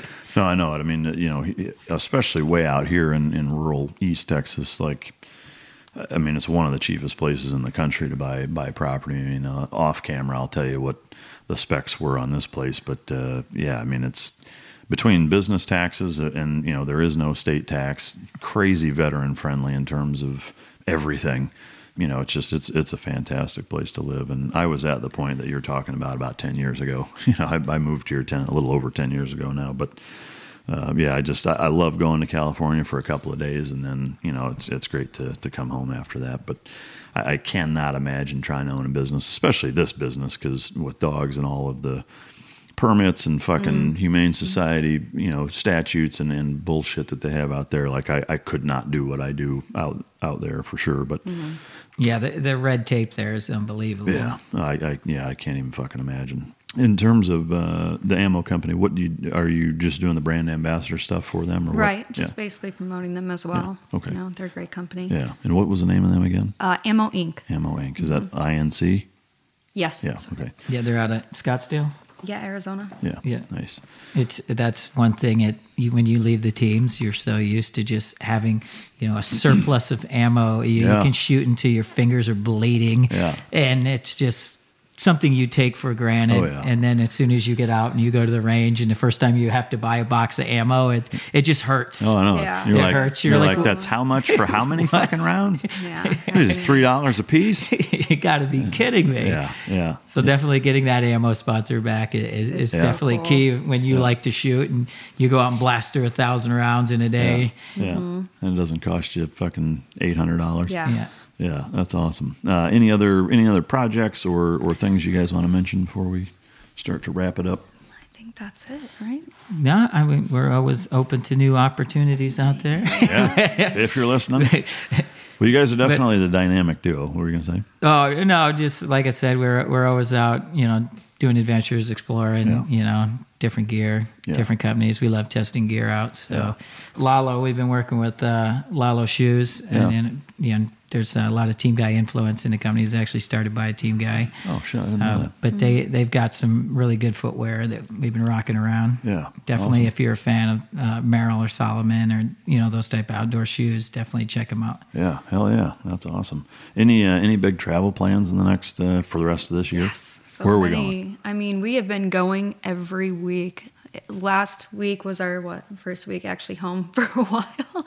I mean, so Yeah, I mean, a lot of we've been doing a lot of work travel. Definitely, we try to have fun when you when Yeah. you're doing work travel. Yeah. Uh, but uh, yeah, we I mean, we've got a couple uh, trips that we're going to be coming up at Scottsdale, uh, Hawaii. Hawaii. Definitely, I'm going to be doing some good free diving, diving out in Hawaii. Is the Hawaii trip just a vacation trip, or is it? Yeah, I mean, it, will definitely be work too. Everywhere we go is we Yeah. got to get content. We Yeah. got to get content. Oh, I content. gotcha. You know, but um, yeah. mainly. the main purpose of it is will be uh, a vacation. It, it'll be coming after the Murph Challenge. Yeah. So it's kind of like when the Murph Challenge is going down, it's just locked down, Yeah. you know, every day to the grind. So after that, especially, you know, you go to the gym, knock out that workout, you're ready Yeah. to do a little vacation, a little R and R. Oh, I know it. Yeah, it's uh, yeah. I mean, uh, that's kind of the key to life. I mean, we talk about it on on this show a lot with all the different guests about balance and and trying to uh, you know figure out that happy medium of working your ass off and and being productive, but not making it so much to where it's like, what's the fucking point? You Mhm. know, because uh, you do see that, especially with hard driven veterans like all of us is that uh, you know you, you it's easy to find yourself in a situation where it's like you're you're trying to accomplish so many things that you, you're not really living your fucking life either Yeah, you know and, and that's uh, right. yeah it's a it's a hard hard balance to, to strike sometimes. Definitely be spread thin sometimes. yeah You know. yep no absolutely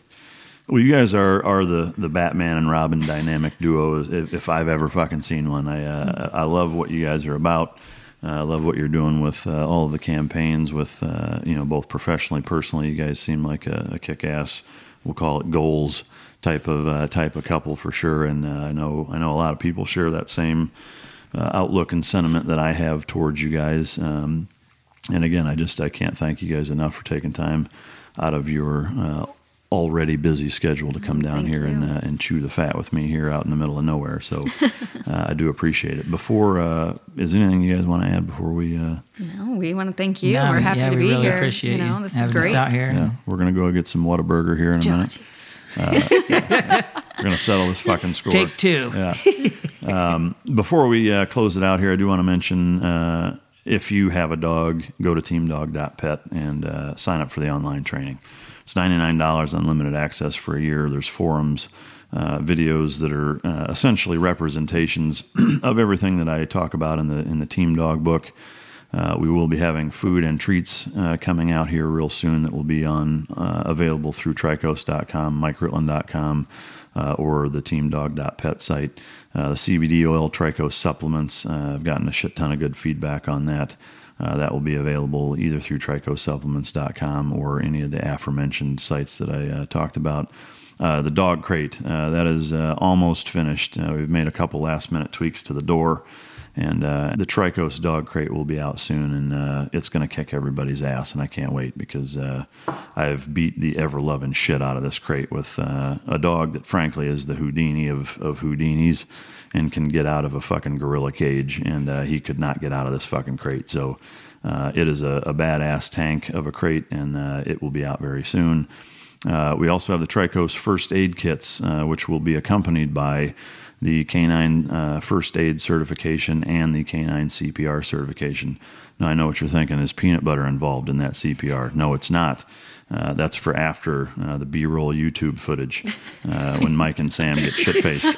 Uh, but uh, the first aid kits uh, are badass. They're made by our friends over at ITS Tactical, uh, co-designed by me, and again, they will accompany uh, the certifications for first aid and CPR. Franchises, Trikos training franchises, again, I know I've been talking about them for two fucking years now. They will be out soon. Same thing, just uh, stay tuned to trikos.com to keep an eye on when those are available. Uh, there will be a very select few available at first, uh, like I can count on one hand the amount that I'm going to open it up uh, to as we launch it. Uh, it'll be a bit of a slow roll, but if you're interested, keep your eye out. Uh, for those of you who have already uh, emailed in with interest, just uh, keep posted on trikos.com.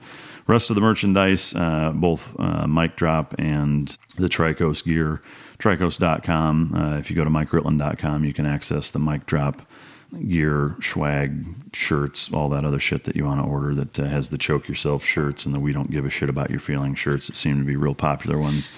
And uh, maybe even Forged will be making our shit here before too long. um, and then last but certainly not least, uh, Mike's Power Meals, uh, which I had overwhelming feedback on that.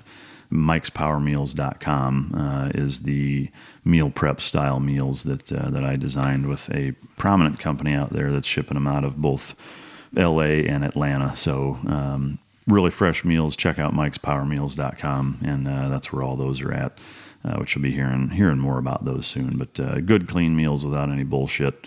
Uh, proportioned well, and uh, I eat the shit out of them, and uh, and I dig them. So anyway, that's the the house cleaning bullshit. again, Mike, Sam, thank you for coming. Thank you. Um, after, after Whataburger, we'll get you back back to Dallas. And what what do you guys have planned for while you're here? How long are you here for? Uh, we're until Sunday. Oh, Yeah, we're gonna stay here for a couple days. Fucking uh, check out the culture. Scout out some places to move the business. Yeah. Yeah, I, I've spent you know I've been to different places in Texas. It's probably the probably the fourth or fifth time I've been to Dallas. And Yeah. you, you got kind of a diverse culture down here in Dallas. It's Yeah. a little bit strange at times as far as Yeah. you, you definitely have the what you think Texas is, and Yeah. then you got kind of a little like hipster kind of community there. Yeah, for sure. Yeah, but uh, like out out here, it's what you'd think of, Oh, of yeah. Texas. But yeah, in Dallas, it's I you know for me, I, I don't know what you guys think. Like for me, I find that. Uh, a lot of most major metropolitan areas are kind of all the same. Like Mhm. you know, there's different flavors of culture, you know, depending on where they're at. But but you have kind of that same almost you know big city feel that uh, that's relatively interchangeable. I think. I mean, at least that's how I view it when I go to different places. You know, there's different places to eat and shit, but there's a lot of that like you know huge you know industry or met- metropolitan area. A lot of left leaning bullshit. Uh, even here in Texas, I mean, whether it's Austin, San Antonio, Dallas, whatever, there's certainly big pockets of it that are not like what you would think uh, are Texas at all. But so you guys will be hanging out there, is that? what- Oh yeah. yeah, Texas never disappoints. Yeah, yeah. I mean, I, All right. I, I've never got on a plane out of Texas and been like, "Wow, that trip was worthless." like every time I'm out of here, I'm like, "Why don't we live here? Yeah, Why don't we live here? Why aren't we Yeah. bought into this yet?" Yeah, I know. That's what I'm saying. Get your shit kickers on. Yeah. Let's go." Amen. It's some armadillo skin boots. Uh, all right. Well, again, thank you guys for coming. Uh, to the listeners, I can't thank you guys enough uh, for tuning in every time we drop an episode and uh, giving me the overwhelming support and the ability to do this uh, week to week. So uh, thank you guys. If, if not for you, we would not exist, uh, nor would I have the platform to run my fucking mouth the way I do. So uh, I appreciate you guys. Uh, Mike and Sam, again, thanks for coming. Thank you. And uh, until next time, this is Mike Drop.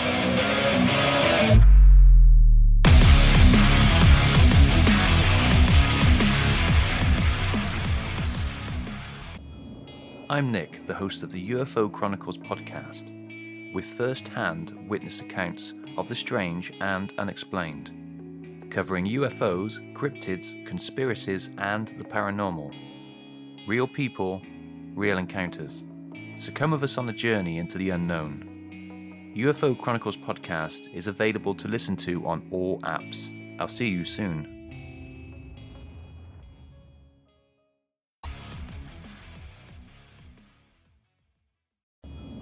I'm Nick, the host of the UFO Chronicles podcast, with first hand witnessed accounts of the strange and unexplained, covering UFOs, cryptids, conspiracies, and the paranormal.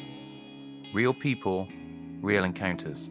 So come with us on the journey into the unknown. UFO Chronicles podcast is available to listen to on all apps. I'll see you soon. The Bigger Pockets portfolio of podcasts are worthy of your investment. We're having a real conversation as real real estate investors. New episodes available every day. It's important to buy where it makes money and not necessarily where you want to travel to. Bigger Pockets, On the Market, Rookie Real Estate, or Money Podcast. The purpose of flipping is to create more cash so then you can reinvest into other types of properties. The Bigger Pockets Podcast on YouTube or wherever you listen.